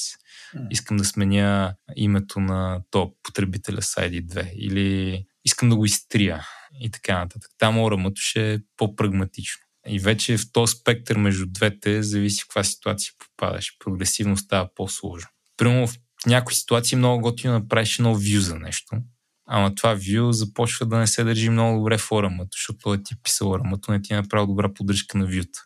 PostgreSQL има вюта, които могат да се апдейтват, малко по-сложно е, но орамато не ги поддържи изключително добре. И сега какво правиш? Нали, пишеш си Ruby кода или със сигурност ORM ще има много бенефити, когато така нещата искаш да работят хубаво out of the box а, и не си много прецизен към колко добре искаш ти подреда на базата. SQL ще е по-финния джедайски меч. Финен джедайски меч. Като поинта, че нали, не винаги ти трябва джедайски меч. Да. Нали? Понякога, понякога звездата на смъртта е по-добрият инструмент. Добре, това беше въпрос едно. А, изчерпа ли отговора или да смятам към следващия? Ми, горе-долу да, смисъл отговора зависи. Добре. Къде е по-добре да държиме бизнес логиката? В кода или в базата? И на мен е инстинктивно ми да, да кажа абсолютно в кода. Аз не да знам. Логика в база минимално, да не знам, поне или както аз го разбирам. Ти къде, къде... И пак зависеше, но нали давай там по спектър. Да. Сещи ще бъде отговора пак. Е, ще бъде зависи. Дай да дефинираме какво точно е бизнес логика или поне да разгледаме някои елементи на бизнес логика. Примерно, ети парче бизнес логика. В моята система има потребители и всеки потребител има уникален имейл адрес. Okay. Това да сложа това парче бизнес логика в кода, значи, и да го сложа само в кода, значи всеки път при да създавам нов потребител, а, и да кажем, че имейлите не могат да се променят, да проверя в базата дали има такъв потребител и ако има такъв потребител да не го създава. Mm. Ама това само по себе си не е достатъчно, защото много конкурентно да се опитам да създавам два потребителя с едно и също име. Така че тук трябва да вкарам някакви локове или някакви transaction isolation левели, които са на ниво сериализация. Абе, локове трябва да вкарам в интерес на истина, нямам добър път. Така че това да вкарам, това парче бизнес логика в кода си, значи да пусна един лок за създаване на потребител или да локна цялата таблица, ако съм екстремист, да проверя дали го има записа вътре, ако го няма да го инсъртна, ако го има да кажа то потребител го има и да дропна лок. Което минава за милисекунди, нали така? Ами, минава за милисекунди, ама е код. Плюс, нали, ако това е институто, което локва базата, т.е. таблицата, да, ако има и други неща, които локват, може да се набутаме в проблем. Okay. Какво значи да премести тази бизнес логика в базата? Значи сложи един юник индекс на имейла и съм готов. Mm. Като нали, тук има и друг хубав бенефит и това е, че мога да напиша кода си с assumption, че в базата няма два потребителя с едно и също, с един същи имейл. Не е нужно всеки път, като селектвам от базата, да проверявам са един запис ли дойде или повече от един. Което е, което е safe assumption, ако си направил както трябва нещата при регистрацията да. на тия потребители, ти мога сейфа, за да приемеш това за факт. Да, но когато имам констрейнт в базата, имам гаранция от базата. Когато съм си го написал в кода, нямам гаранция от базата. Трябва да съм си написал лок като хората и трябва да съм сетил да напиша лок.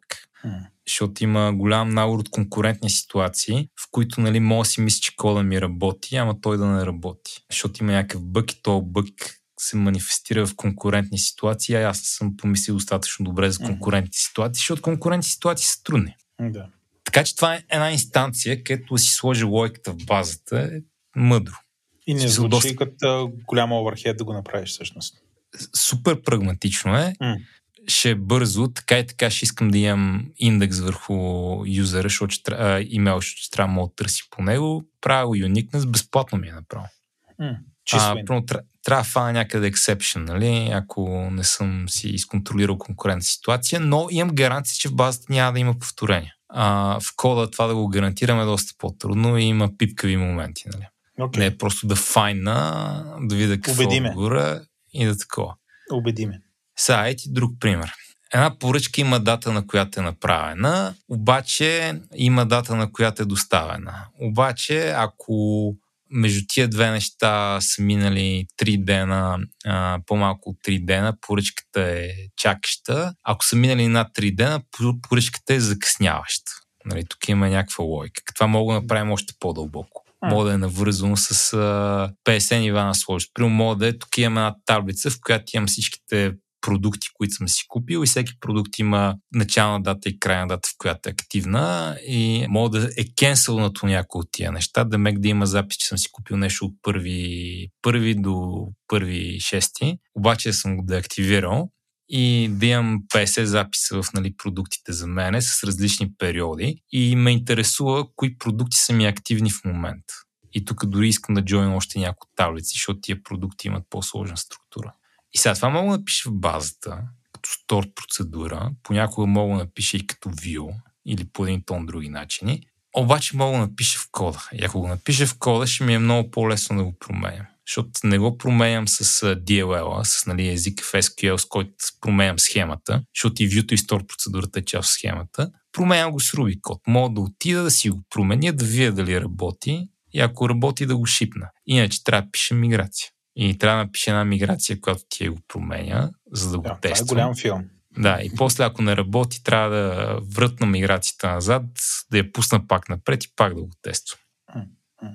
А, така че много зависи от бизнес логика. Има инстанции на бизнес логиката, които са много прости и мога да решиш в базата, или пък са конкретно някакъв констрейнт на данните, които мога да набиеш в базата.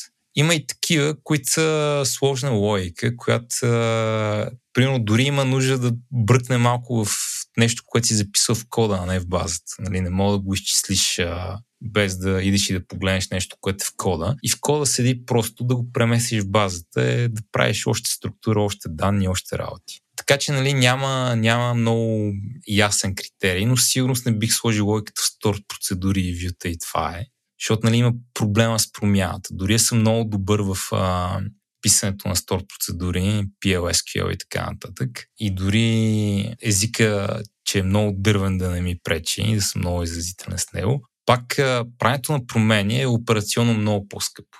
Не променям кода, рефрешвам, виждам дали работи. Трябва да си говоря с базата по сложен начин и после като депойвам, трябва да нали, депойна също, което съм направил на моята машина, което е серия от промени на базата и нали, да носи всичко съм го направил с миграция, не съм апдейтнал нещо без да искам в базата и не съм, съм забравил комитна в миграцията. Така че нали, не е много... Зависи каква е инстанцията на бизнес логиката. Понякога нали, бизнес логиката може да е просто едно сложно SQL query и тогава на практика е в базата.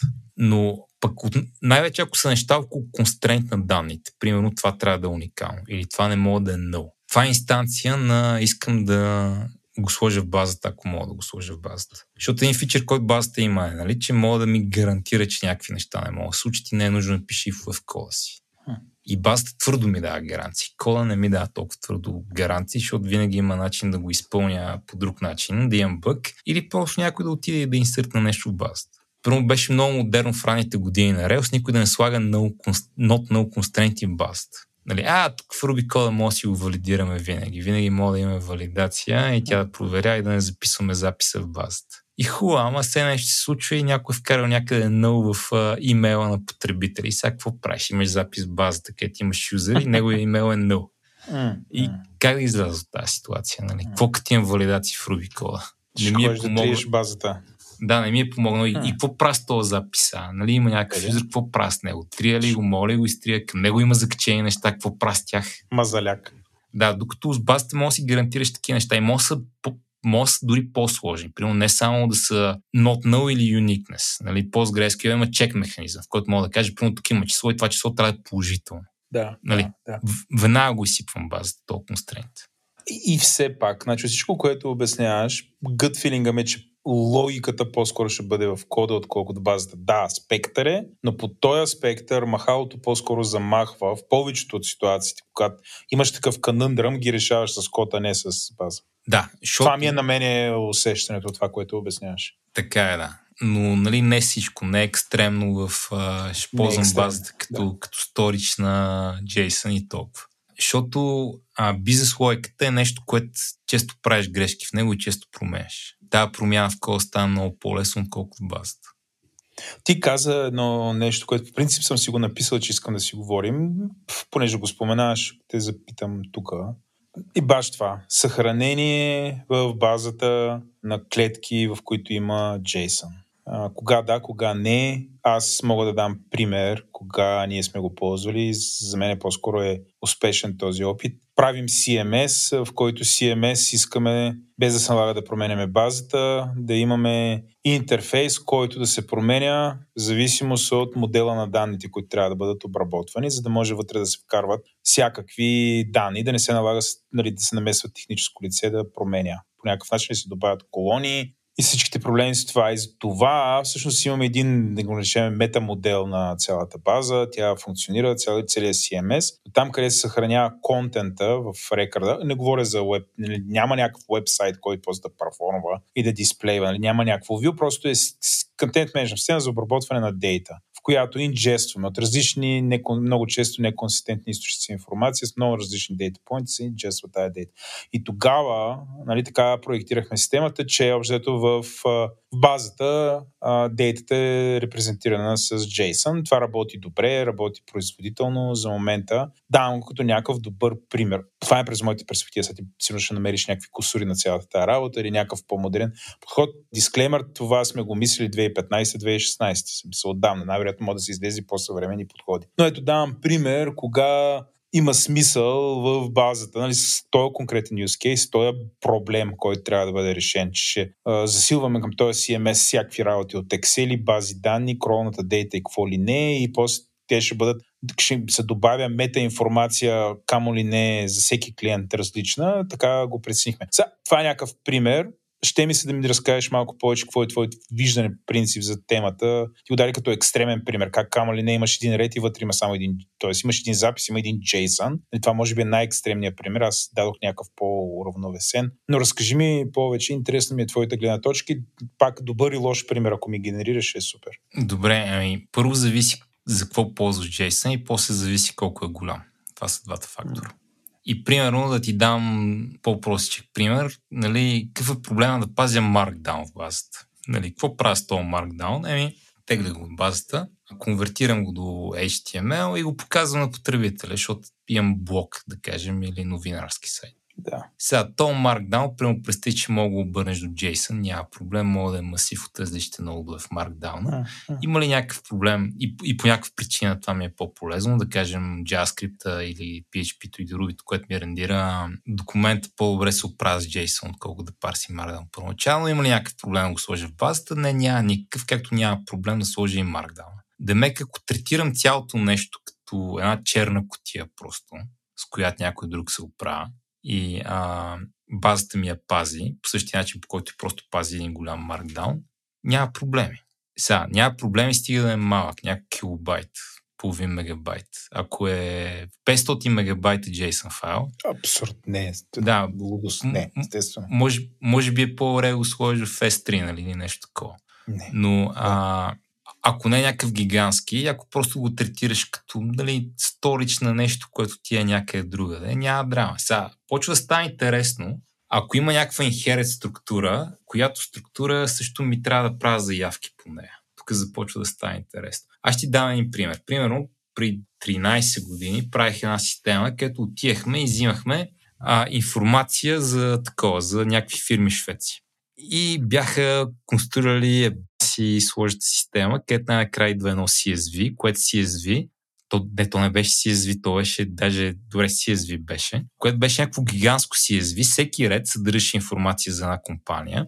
Yeah. Имаше име на компания, регистрационен номер на компанията, обаче имаше колонки, които съдържаха масиви от информация. Примерно имаше една колонка, която съдържаше годишните репорти на тази компания последните 5 години. Е, това е, смисъл, това е huge така, че, текст. Е, а, е супер много крат, текст. Кратко беше, примерно годината, приходи, така. разходи и още нещо. Окей, okay, като мини табличка. Okay. Да, и в една колонка от това CSV имаше една стойност, която представлява таблица, примерно 5 реда, 4 колонки и редовете бяха разделени с точки и запетайки, да кажем, а колонките всеки ред бяха разделени с си символа, което е едно такова слънчице. Демек всеки ред енкодваше примерно нещо, което фанеш и нормализираш, се превръща в 11 таблици и примерно 30 реда записани в тези 11 таблици.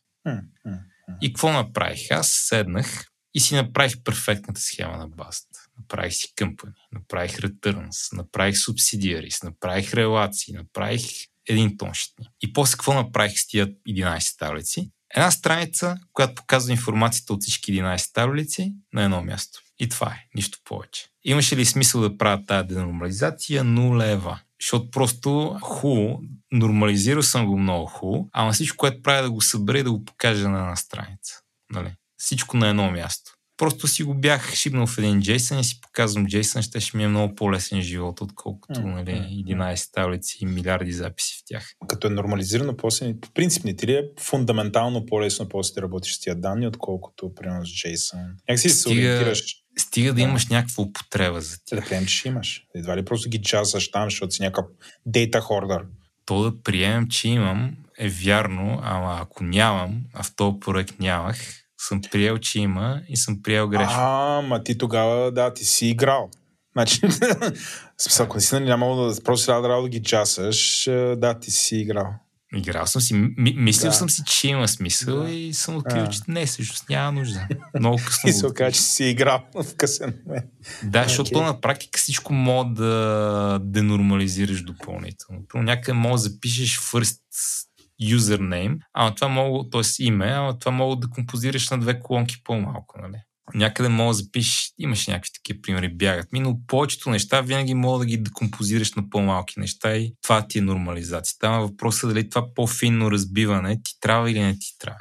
Защото ако си цепил, ако си нормализирал в кавички и не ползваш това, че е нормализирано, си го направил излишно. По-интересен е другия проблем, когато имаш един голям блоб и примерно искаш да търсиш в него. Нали? Пример за нарушение, да кажем, втора нормална форма е ако вместо а, нали, да имам релация между юзери и групи и да селектвам от нея, в юзерите имам една колонка, даже това може би е първа нормална форма, имам една колонка, която са id на групи, разделени с запетайка.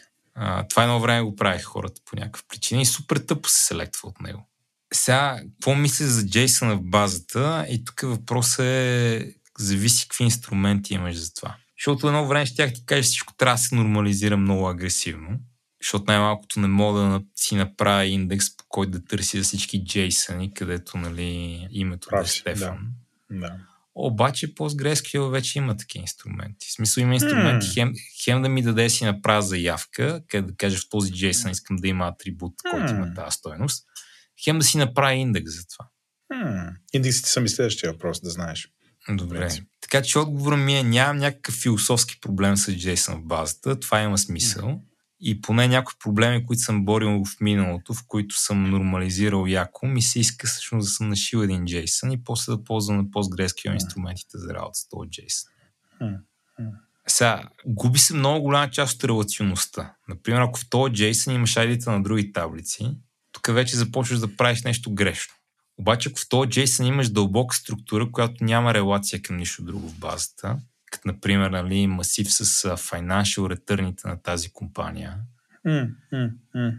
не е непременно по-добрия дизайн, но е нали, валиден дизайн. Не, не е и непременно лош. Нали. Mm. Ще е лошо, ако има ID, което сочи към нещо друго. Защото ако си го сложа в колонка, мога да има форинки. Ако no. го сложа в JSON, по-трудно да има форинки. Аз докато говориш си валидирам това, което сме правили. Там има нула нужда от каквито и да е релации. В смисъл от това, което правим. Нула. Нужда. Така че това, че джасаме в JSON, после дисплейваме през фронтенд, идва човек и валидира тези инпути и додава някаква, чете там примерно, нещо и добавя някаква информация. Нали, всъщност задачата е да се играе рекорд по рекорд, без никакви релации. Има нужда от някакво индексиране, рядко по част от тези а, по част от полетата, които в JSON си ги описал. Но това е изключително рядко. По-скоро е частен случай, така че аз съм изключително доволен от това, което чувам в момента. Да, значи... Да, добро решение е взето. Някога. Право. Значи в стари версии на PostgreSQL можеш тия колонки, по които искаш, тия стойности, по които искаш да индексираш, да ги сложиш като допълнителни колонки. Да. и така на практика да има малко форма на денормализация. Нали, пише го в JSON, пише го и в колонка до JSON.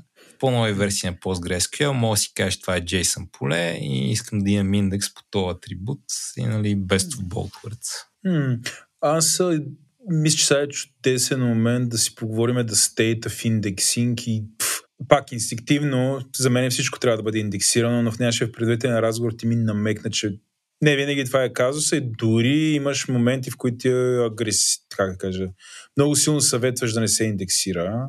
Искам да си поговорим за това. Или избързвам в момента. Само да довърши за JSON. Сега А, тук да. ORM-ата се връща интересно, защото ORM-ата дава ли ти добри инструменти да ползваш на PostgreSQL фичерите за трябва- толкова, да. Нека да познаем, не ти дава. Не Ами, ти дава. зависи, от- зависи от ORM-ато, нали? На Руби как е. Ми на Руби не мога да ти кажа как е, защото не, съм, не ми се налагало да го правя. Мисля, че ти даде малко фичери, но няма да ти даде всички. Ага. Поинтът ми е, че това е един момент, където нали, ORM-ато, ако само следиш към него, ще загубиш яките фичери на PostgreSQL. Окей. А на въпросите с индекси, Да. common sense е всичко трябва да се индексира. Ама, ама сега DBA-те при нас са тръгнали на джихад да махат ненужни индекси, защото ненужните индекси струват пари. В какъв смисъл струват пари? Процесори, място, какво е, какво е парите? Ами всичко. Значи първо струват място. Примерно ако имаш голяма база и си индексирал по една колонка и по две колонки и по три колонки. За да си представят нашите слушатели, дефинирай голяма база. Колко рекърда вътре, колко И колони милиони, са? да кажем. Милиони рекърди. Добре. Да. Защото ако имаш 10 записа, индекс не ти трябва, нали? Да, да. Мога да минеш и без индекс. Да, да, да. Но, примерно, имам заявка, която търси по ID, имам заявка, която търси по ID и name, имам заявка, която търси по ID, name и location. Мога да изсипя три индекса и на теория това ще е най-оптималното нещо, защото като имам по един индекс за всяка заявка, това най-бързо ще намери резултат. Сега на практика мога да махна този индекс, в който имам и трите колонки. Мога да оставя само индекс, който има и двете колонки. И то мога да потърси всички записи, които отговарят на първите две колонки и след това да изцикли другите с форцик. Хм. Ама може и да го направи само с един индекс и пак да съм файн. А, като се комбинират две неща от два индекса, става сложно дали има какво базата да направи, какво базата да направи. Поинтът ми е, че за всяка заявка може да си я правиш индекс, ако искаш. Хм. Само, че това не непременно ще е добра идея. Защото в много случаи базата ще има достатъчно добър перформанс, без да ходи да ползва специализирания индекс. Ще на практика еднакво бързо да ползва по-генералния индекс. Второ, всеки индекс ти струва място, което при големи таблици може да е мък. Ама също така всеки индекс ти струва и перформанс, като пишеш в базата. Така че ако Ага. нямаме индекси, като Приписане, като защото трябва да добавя в индекса това, което пишеш. трябва да добавя в индекс, трябва, трябва да апдейтва А, в индекса. А, а, а. Така че, нали, това индекси навсякъде всичко не е универсално добра идея. М, м. Нали, това не значи да няма повечето базови индекси по нещо, което завършва на почертавка ID, обикновено са добра идея. Нали. Това не е непременно индекси навсякъде, защото може да си направиш много конкретни индекси. Ти може да си правиш и partial индекси. Примерно, интересуват ме всички, нали, може да си направиш индекс, където, който ти индексира само субсет от таблицата и той ще е хем по-малък, хем ще ти върши работа само за неща в този субсет. Например, имаш, де знам, имаш а, милиарди затворени поръчки и милиони отворени поръчки. Мога да направиш индекс, който да е паршал само по отворени поръчки. В момента, в който една поръчка се затвори, тя се и в таблицата, но не е индексирана.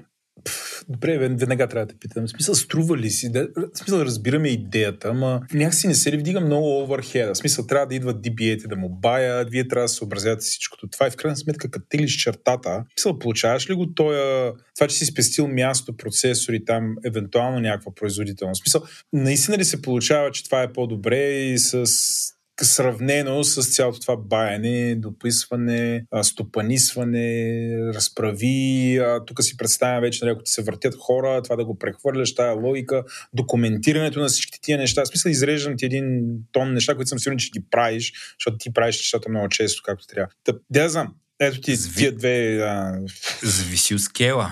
В а, малък при скел. твоя скел. При малки няма смисъл, ама в твоя скел. В нашия скел, който не е нали, Netflix скел, но си е скел, определено си струва. В смисъл, спокойно мога да отидеш и да намалиш. Ако, бя, ако, ако нямахме нали, хора, които разбират от това и дебнат, спокойно базата ни може да е 10 пъти по-бавна и да взема 4 пъти повече терабайти от глупости. Да плащаш и да плащаш два пъти или три пъти повече. То от един момент нататък проблемът ти не е просто, че плащаш повече. Проблемът ти е, че не работиш, остава твърде голямо и да. кляк. Да. Така че тия баяния си струват. Сега не казвам, нали, да те е страх да добавяш индекси и нали, всеки път да си им тук наистина ми трябва индекс и ще добавям индекс само ако имам нужда. А не казвам я си широк с индексите. Първо със сигурност, нали, uniqueness constraint задължителни трябва ти. Със сигурност foreign килове задължително слагаш, просто има много малко изключения от това. Ако сложиш foreign key, обикновено ти трябва индекс, за да може базата бързо да резолвне този foreign key. Така че това са някакви на практика задължителни индекси, които ще сложиш. Обаче от там нататък индекси, които слагаш за по-оптимални заявки, там може да стане дълбоко. Нали, пак, пак, ако това, което имаш предвид е задължително индекси за uniqueness констренти и foreign key констренти, с това съм съгласен. Ще има изключения от това понякога, но с това съм съгласен. Изключенията също са интересни, но че са много голяма рядкост. Ако имаш пред индекс за всяка заявка, тук става сложно. Добре, а, ще правим някаква медия и а, ще пишеме, пишем в PostgreSQL, имаме CMS, CMS някакви журналистите пишат, влиза в PostgreSQL. И а, пак 2015-2016 имаше тази концепция как а, камо ли не, не трябва да работиш. А, всичко, което дисплейваш с фронтенда, минаваш през еластик и визуализираш. Нали, че става така по-бързо и така. За мен това е доста екстремно. Има доста силни силни страни, защото в еластика приемаш разни симиларитета и можеш да вкарваш доста интересни неща вече в фронтенда. Сайтовете да се подреждат сами, да се адаптират, в зависимост от контента, таксоните, някакви такива неща, ако се заиграеш тази посока е много интересно, но екстремно. И а, всъщност, а, дали аз си говоря с разни сетиота и те ми казват, че, нали, примерно в момента тази концепция, в която трябва да издексираш всичко с Elastic, дори за бейсик неща в примерно, новинарските сайтове, това по-скоро е излишно и може тотално да минаваш с индексите в базата, които са достатъчно бързи, развити и някакси всъщност нали, Еластик е компенсирал недъзи в база, но пак това са някакви неща вече outdated. Ти съгласен ли си с това? В смисъл, до каква степен може да... Кога предприемаме, че ни трябва индекс? До каква степен може да разчитаме на индекса, който е от базата, спрямо да го заменяме вече с dedicated нещо, което е още по-таксуващо, защото има забавене, много повече място отнема, нали, Elastic. Той държи всичко в JSON. В смисъл, това също е голям фън. Виж какъв въпрос ти измисля. Сега ще кажеш, не. Зависи, но пак, да. Ей, ме хубаво, давай, давай. Добре. Сега, тук има няколко линии и някои от тях са оперативни. Първо, ако игнорираш full text search на Elastic, всичко, което мога да направиш с Elastic, мога да направиш с PostgreSQL. Лайк всичко, всичко. От гледна точка на... Защото, примерно, представи си имаш 1 милиард статии в...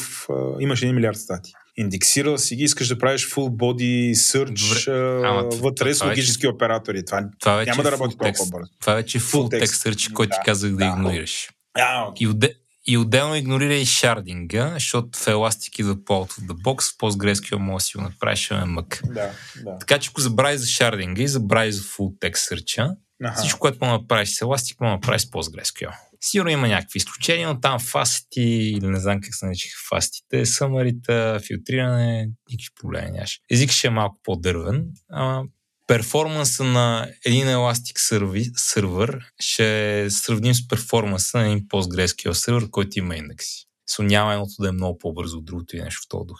Като добавиш full text search PostgreSQL ще ти даде едни механизми за full text търсене, кои, с които мога да минеш метър и мога да стигнеш доста далече, но Elastic ще има по-хубави механизми за това. Обаче разликите ще са оперативни. И сега моят инстинкт е да лежа максимално дълго на PostgreSQL, докато нещо не ме накара да вляза в Elastic. Сега, една оперативна разлика ще бъде консистентност и евентуална консистентност. Просто няма да мога да си гарантирам, че Elastic ми е up to date с PostgreSQL с PostgreSQL мога да си го гарантирам. Това може да е важно за мен, но ако може и да не е важно за мен, ако имам Elastic, той винаги може да дрифтва и да е малко назад. В PostgreSQL ще мога да си направя full text search в транзакция. Mm, бързо. И нали, да съм, да съм изцяло като пич. А, втория оперативен проблем, който имам, е, че в момента, в който пресявам неща от PostgreSQL към Elastic, трябва да знам, да кажа на Elastic апдейтни се. И тук си оговорихме този момент, че нали, къде, къде да сложа кода, който го праща на Elastic, след като го апдейтна в PostgreSQL. Ако го сложа в Ruby slash Java, много е важно да не забравя да го викна навсякъде, където апдейтвам. И дори да го сложа някъде по rm защото нали, мога да имаш after update в орм много е важно да апдейтвам всичко в орм и да нямам бък някъде. В момента, в който направя апдейт извън орм никой няма каже на еластика иди, иди се апдейтни. Затова, нали, това, което си говорихме, че ако поискаш си много сигурен, че не изтърваваш нищо, добре да имаш тригери в PostgreSQL, които да записват някъде, че трябва да се прати нещо на Elastic и после да имаш процес, който преточва.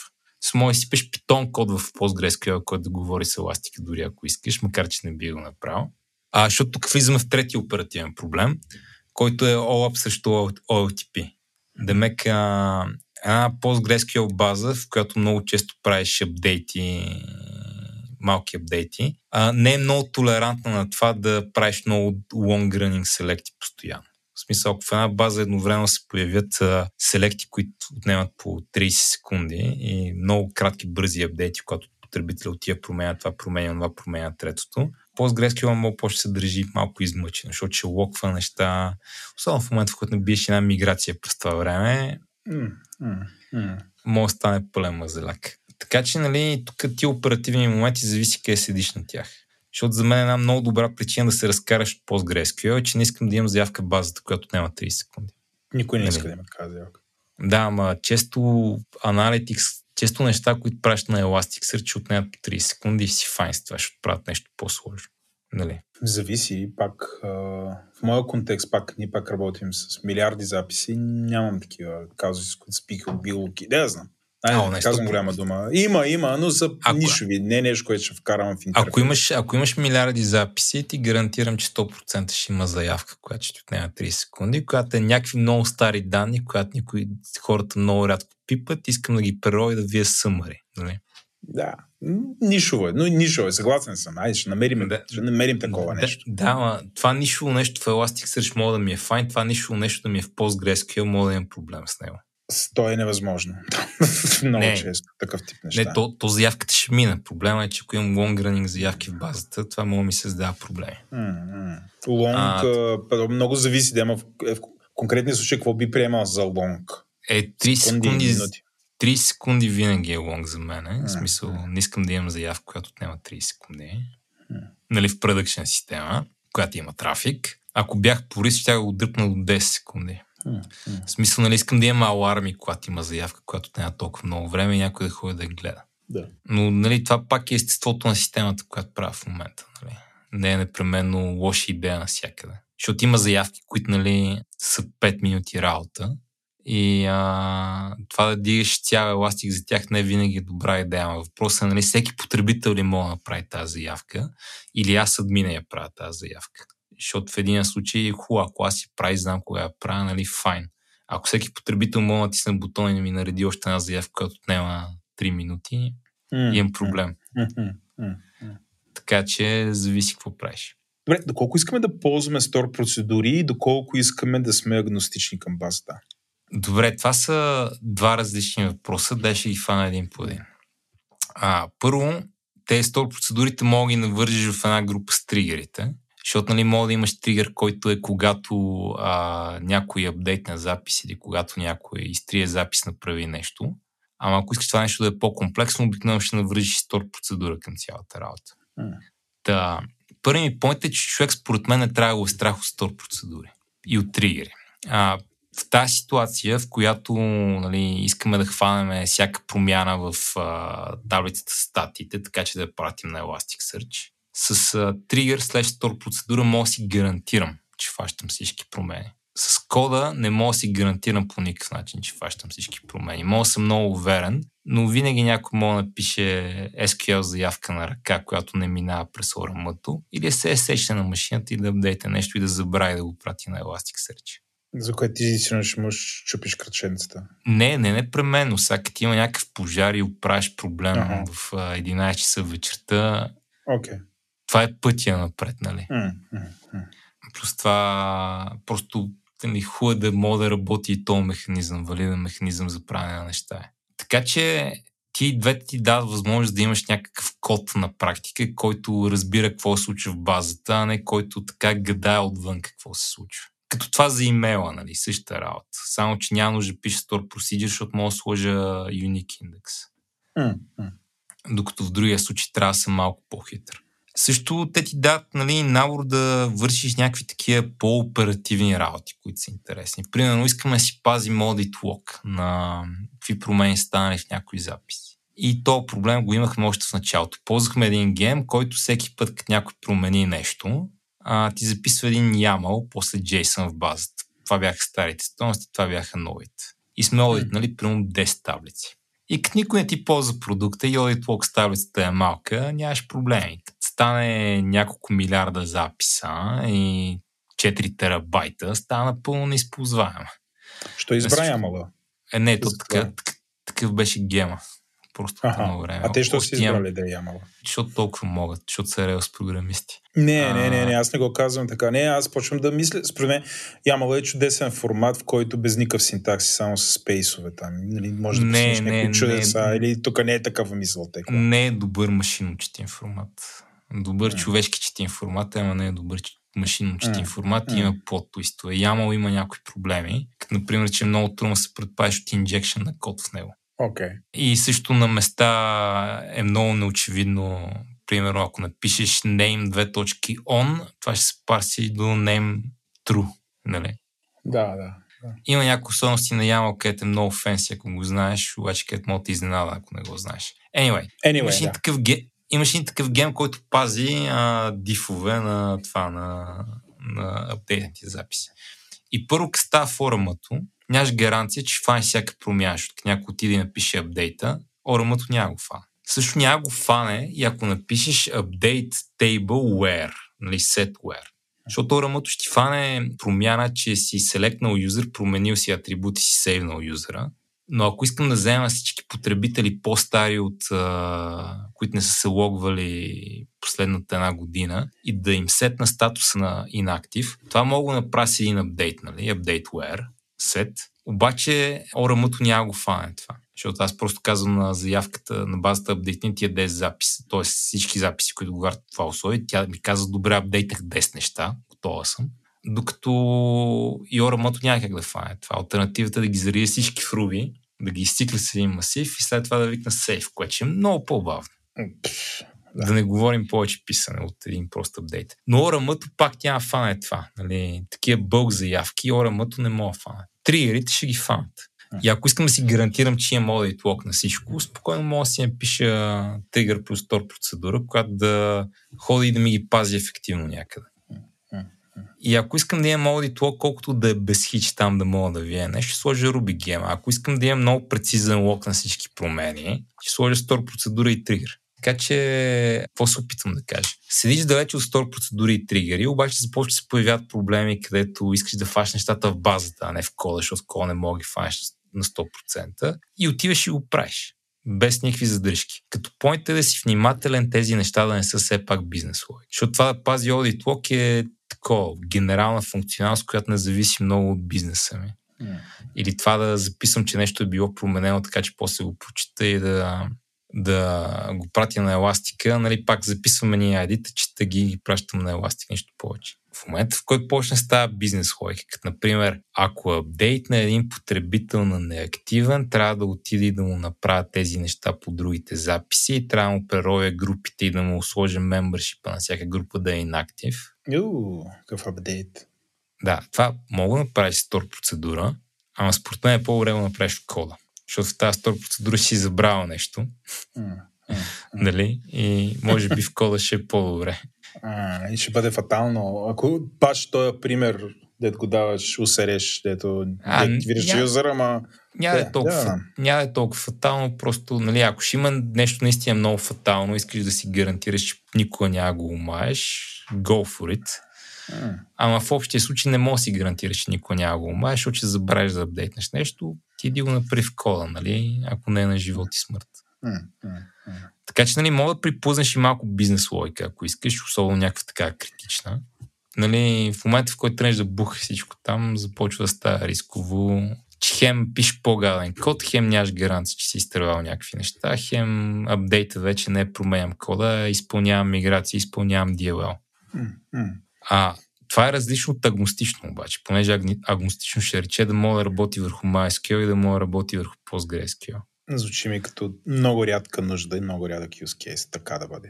Участвайки в няколко проекта, в които съм мигрирал от MySQL към PostgreSQL, нали, щях да оценя, ако кода беше написано аг- агностично, защото това нямаше ми създаде никакви проблеми. Време, ти, ти си на, те знам, 36 години някъде. Колко такива проекти ти се е налагало и колко време от твоята кариера, 20 годи, плюс годишна кариера, ти се налагало да се занимаваш с такива неща, че да си Очаквам да- струвало толкова.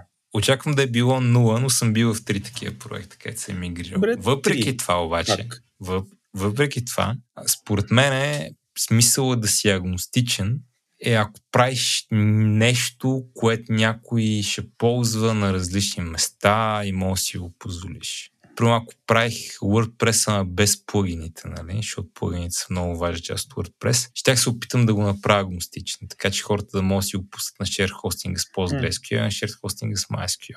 Make sense, добре. Сега WordPress, лош пример, той е добре, добре да е на там MySQL, нали, защото плагини. Добре е да се. WordPress, защото ще имаме неочакван гостин малко по-късно за О, не. Подгряваме. Не знам за какво, не знам Не за какво знаеш. говориш. Та, де я знам, ако е някаква друга система, примерно някаква система за тракинг на поведението на потребителя и ползва относително малко схемата и е написана на Ruby и си ембедам като engine, ще ми е готино да мога си ембедна и в MySQL и в PostgreSQL без да ми налага такова, да ми налага на каква база. Но това е ако правя библиотека, нали? а не ако правя приложение. Ако правя приложение, искам да съм много комитнат към базата си. М, Така че според мен има нула стоеност за това си агностичен към базата Да. си. Нали, единственият смисъл е ми не знам коя база да ползвам, затова в момента ще ползвам нещо агностично и после ще реша коя база да ползвам. м.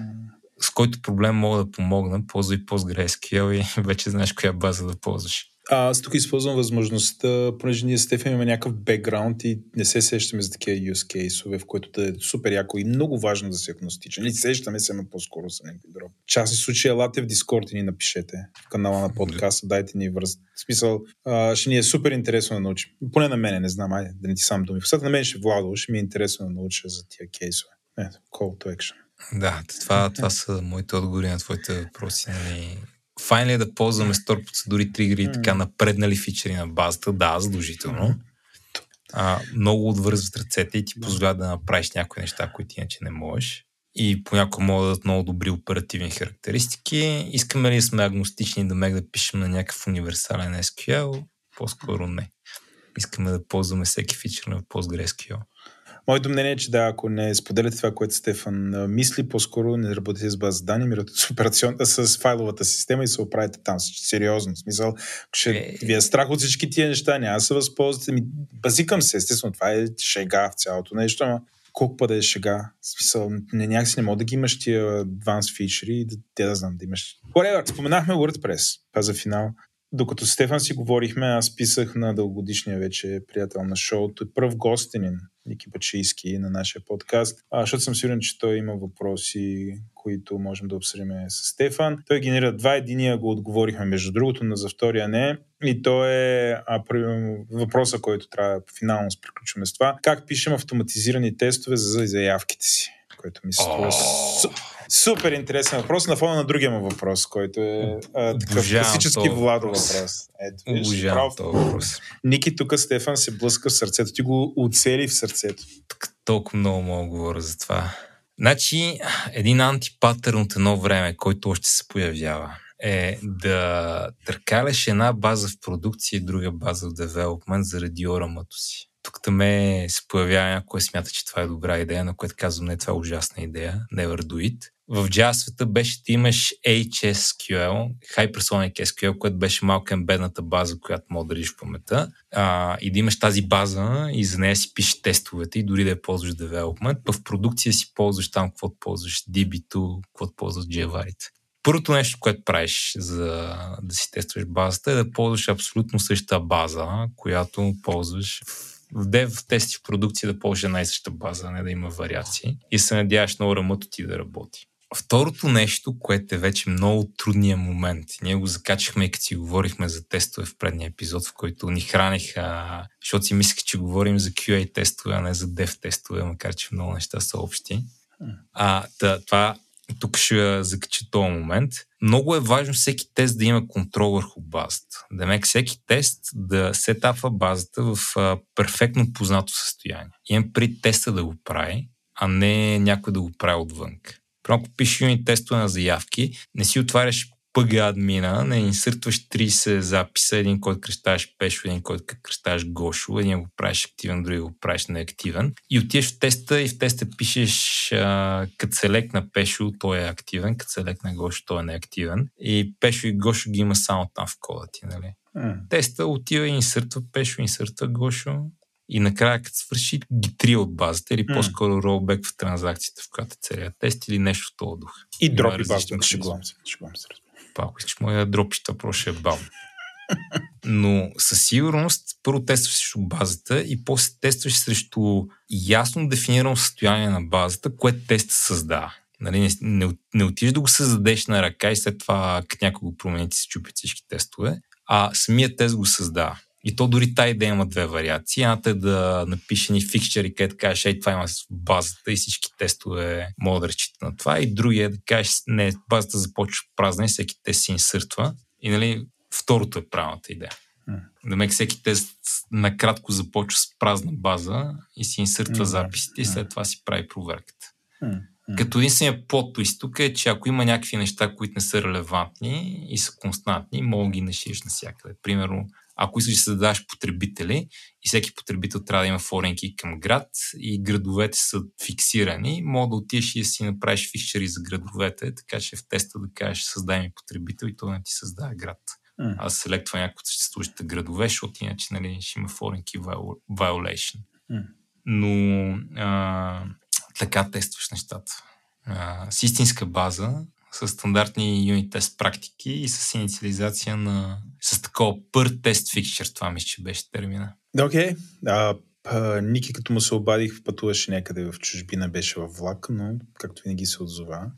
Надявам се, той ще слуша епизод и този отговор ще му е достатъчен. Да. Ти искаш нещо още да кажеш? На, надяваме се, Ники, като слуша епизода, вече да е стигнал до където е ходил с влак. Иначе ще да. да бъде много дълго пътешествие.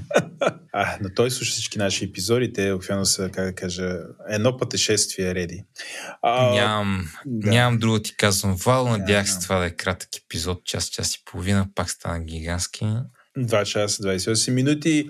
Аз финално само да кажа, на мен ми беше, този епизод ми персонално ми е в топ 3 по интерес. Тая част от програмирането и на технологиите ми е най-интересната от всичко, с което с което занимавам, затова и бях толкова активен, имах неща, въпроси по същество. Това лично на мен са ми супер интересни неща. Умря циганката, дето ни хвали, нали? Вал ни хвали вече. Аз те хваля тебе. О, благодаря ти. Да. Добре. А, ако искате да ни кажете нещо, идете в Дискорд и ни го кажете. Или да знам, ако да, много значи... държите, ни го напишете в Фейсбук, пишете го в Фейсбук, най-добрият начин е да си говорим в Дискорд. Елате в нашия Дискорд. Да, първо много ни интересува формата на, т.е. фидбека за тия кратки в кавички епизоди, където сме само аз и Владо. А, дали това ви харесва, искате повече, искате по-малко.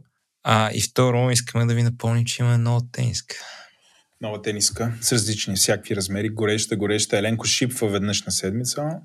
Между другото, моите... тази тениска. Да? Моите пристигна днеска, забравих да го кажа. И аз вече имам.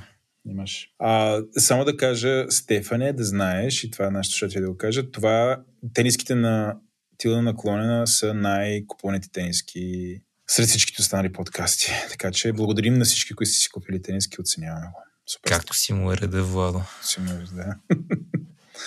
Добре. Ами, благодаря ти. А, научих супер много. Беше ми мега интересно. Ако искаш го приеми за хвалбане, то си е твоя работа, но лично на мен беше супер интересно. Благодаря ти за времето и към нашите слушатели ще ви очакваме след няколко седмици пак да дойдете да ни слушате. Абонирайте се. Айде, не ни Айде, приятно на всички. Чао.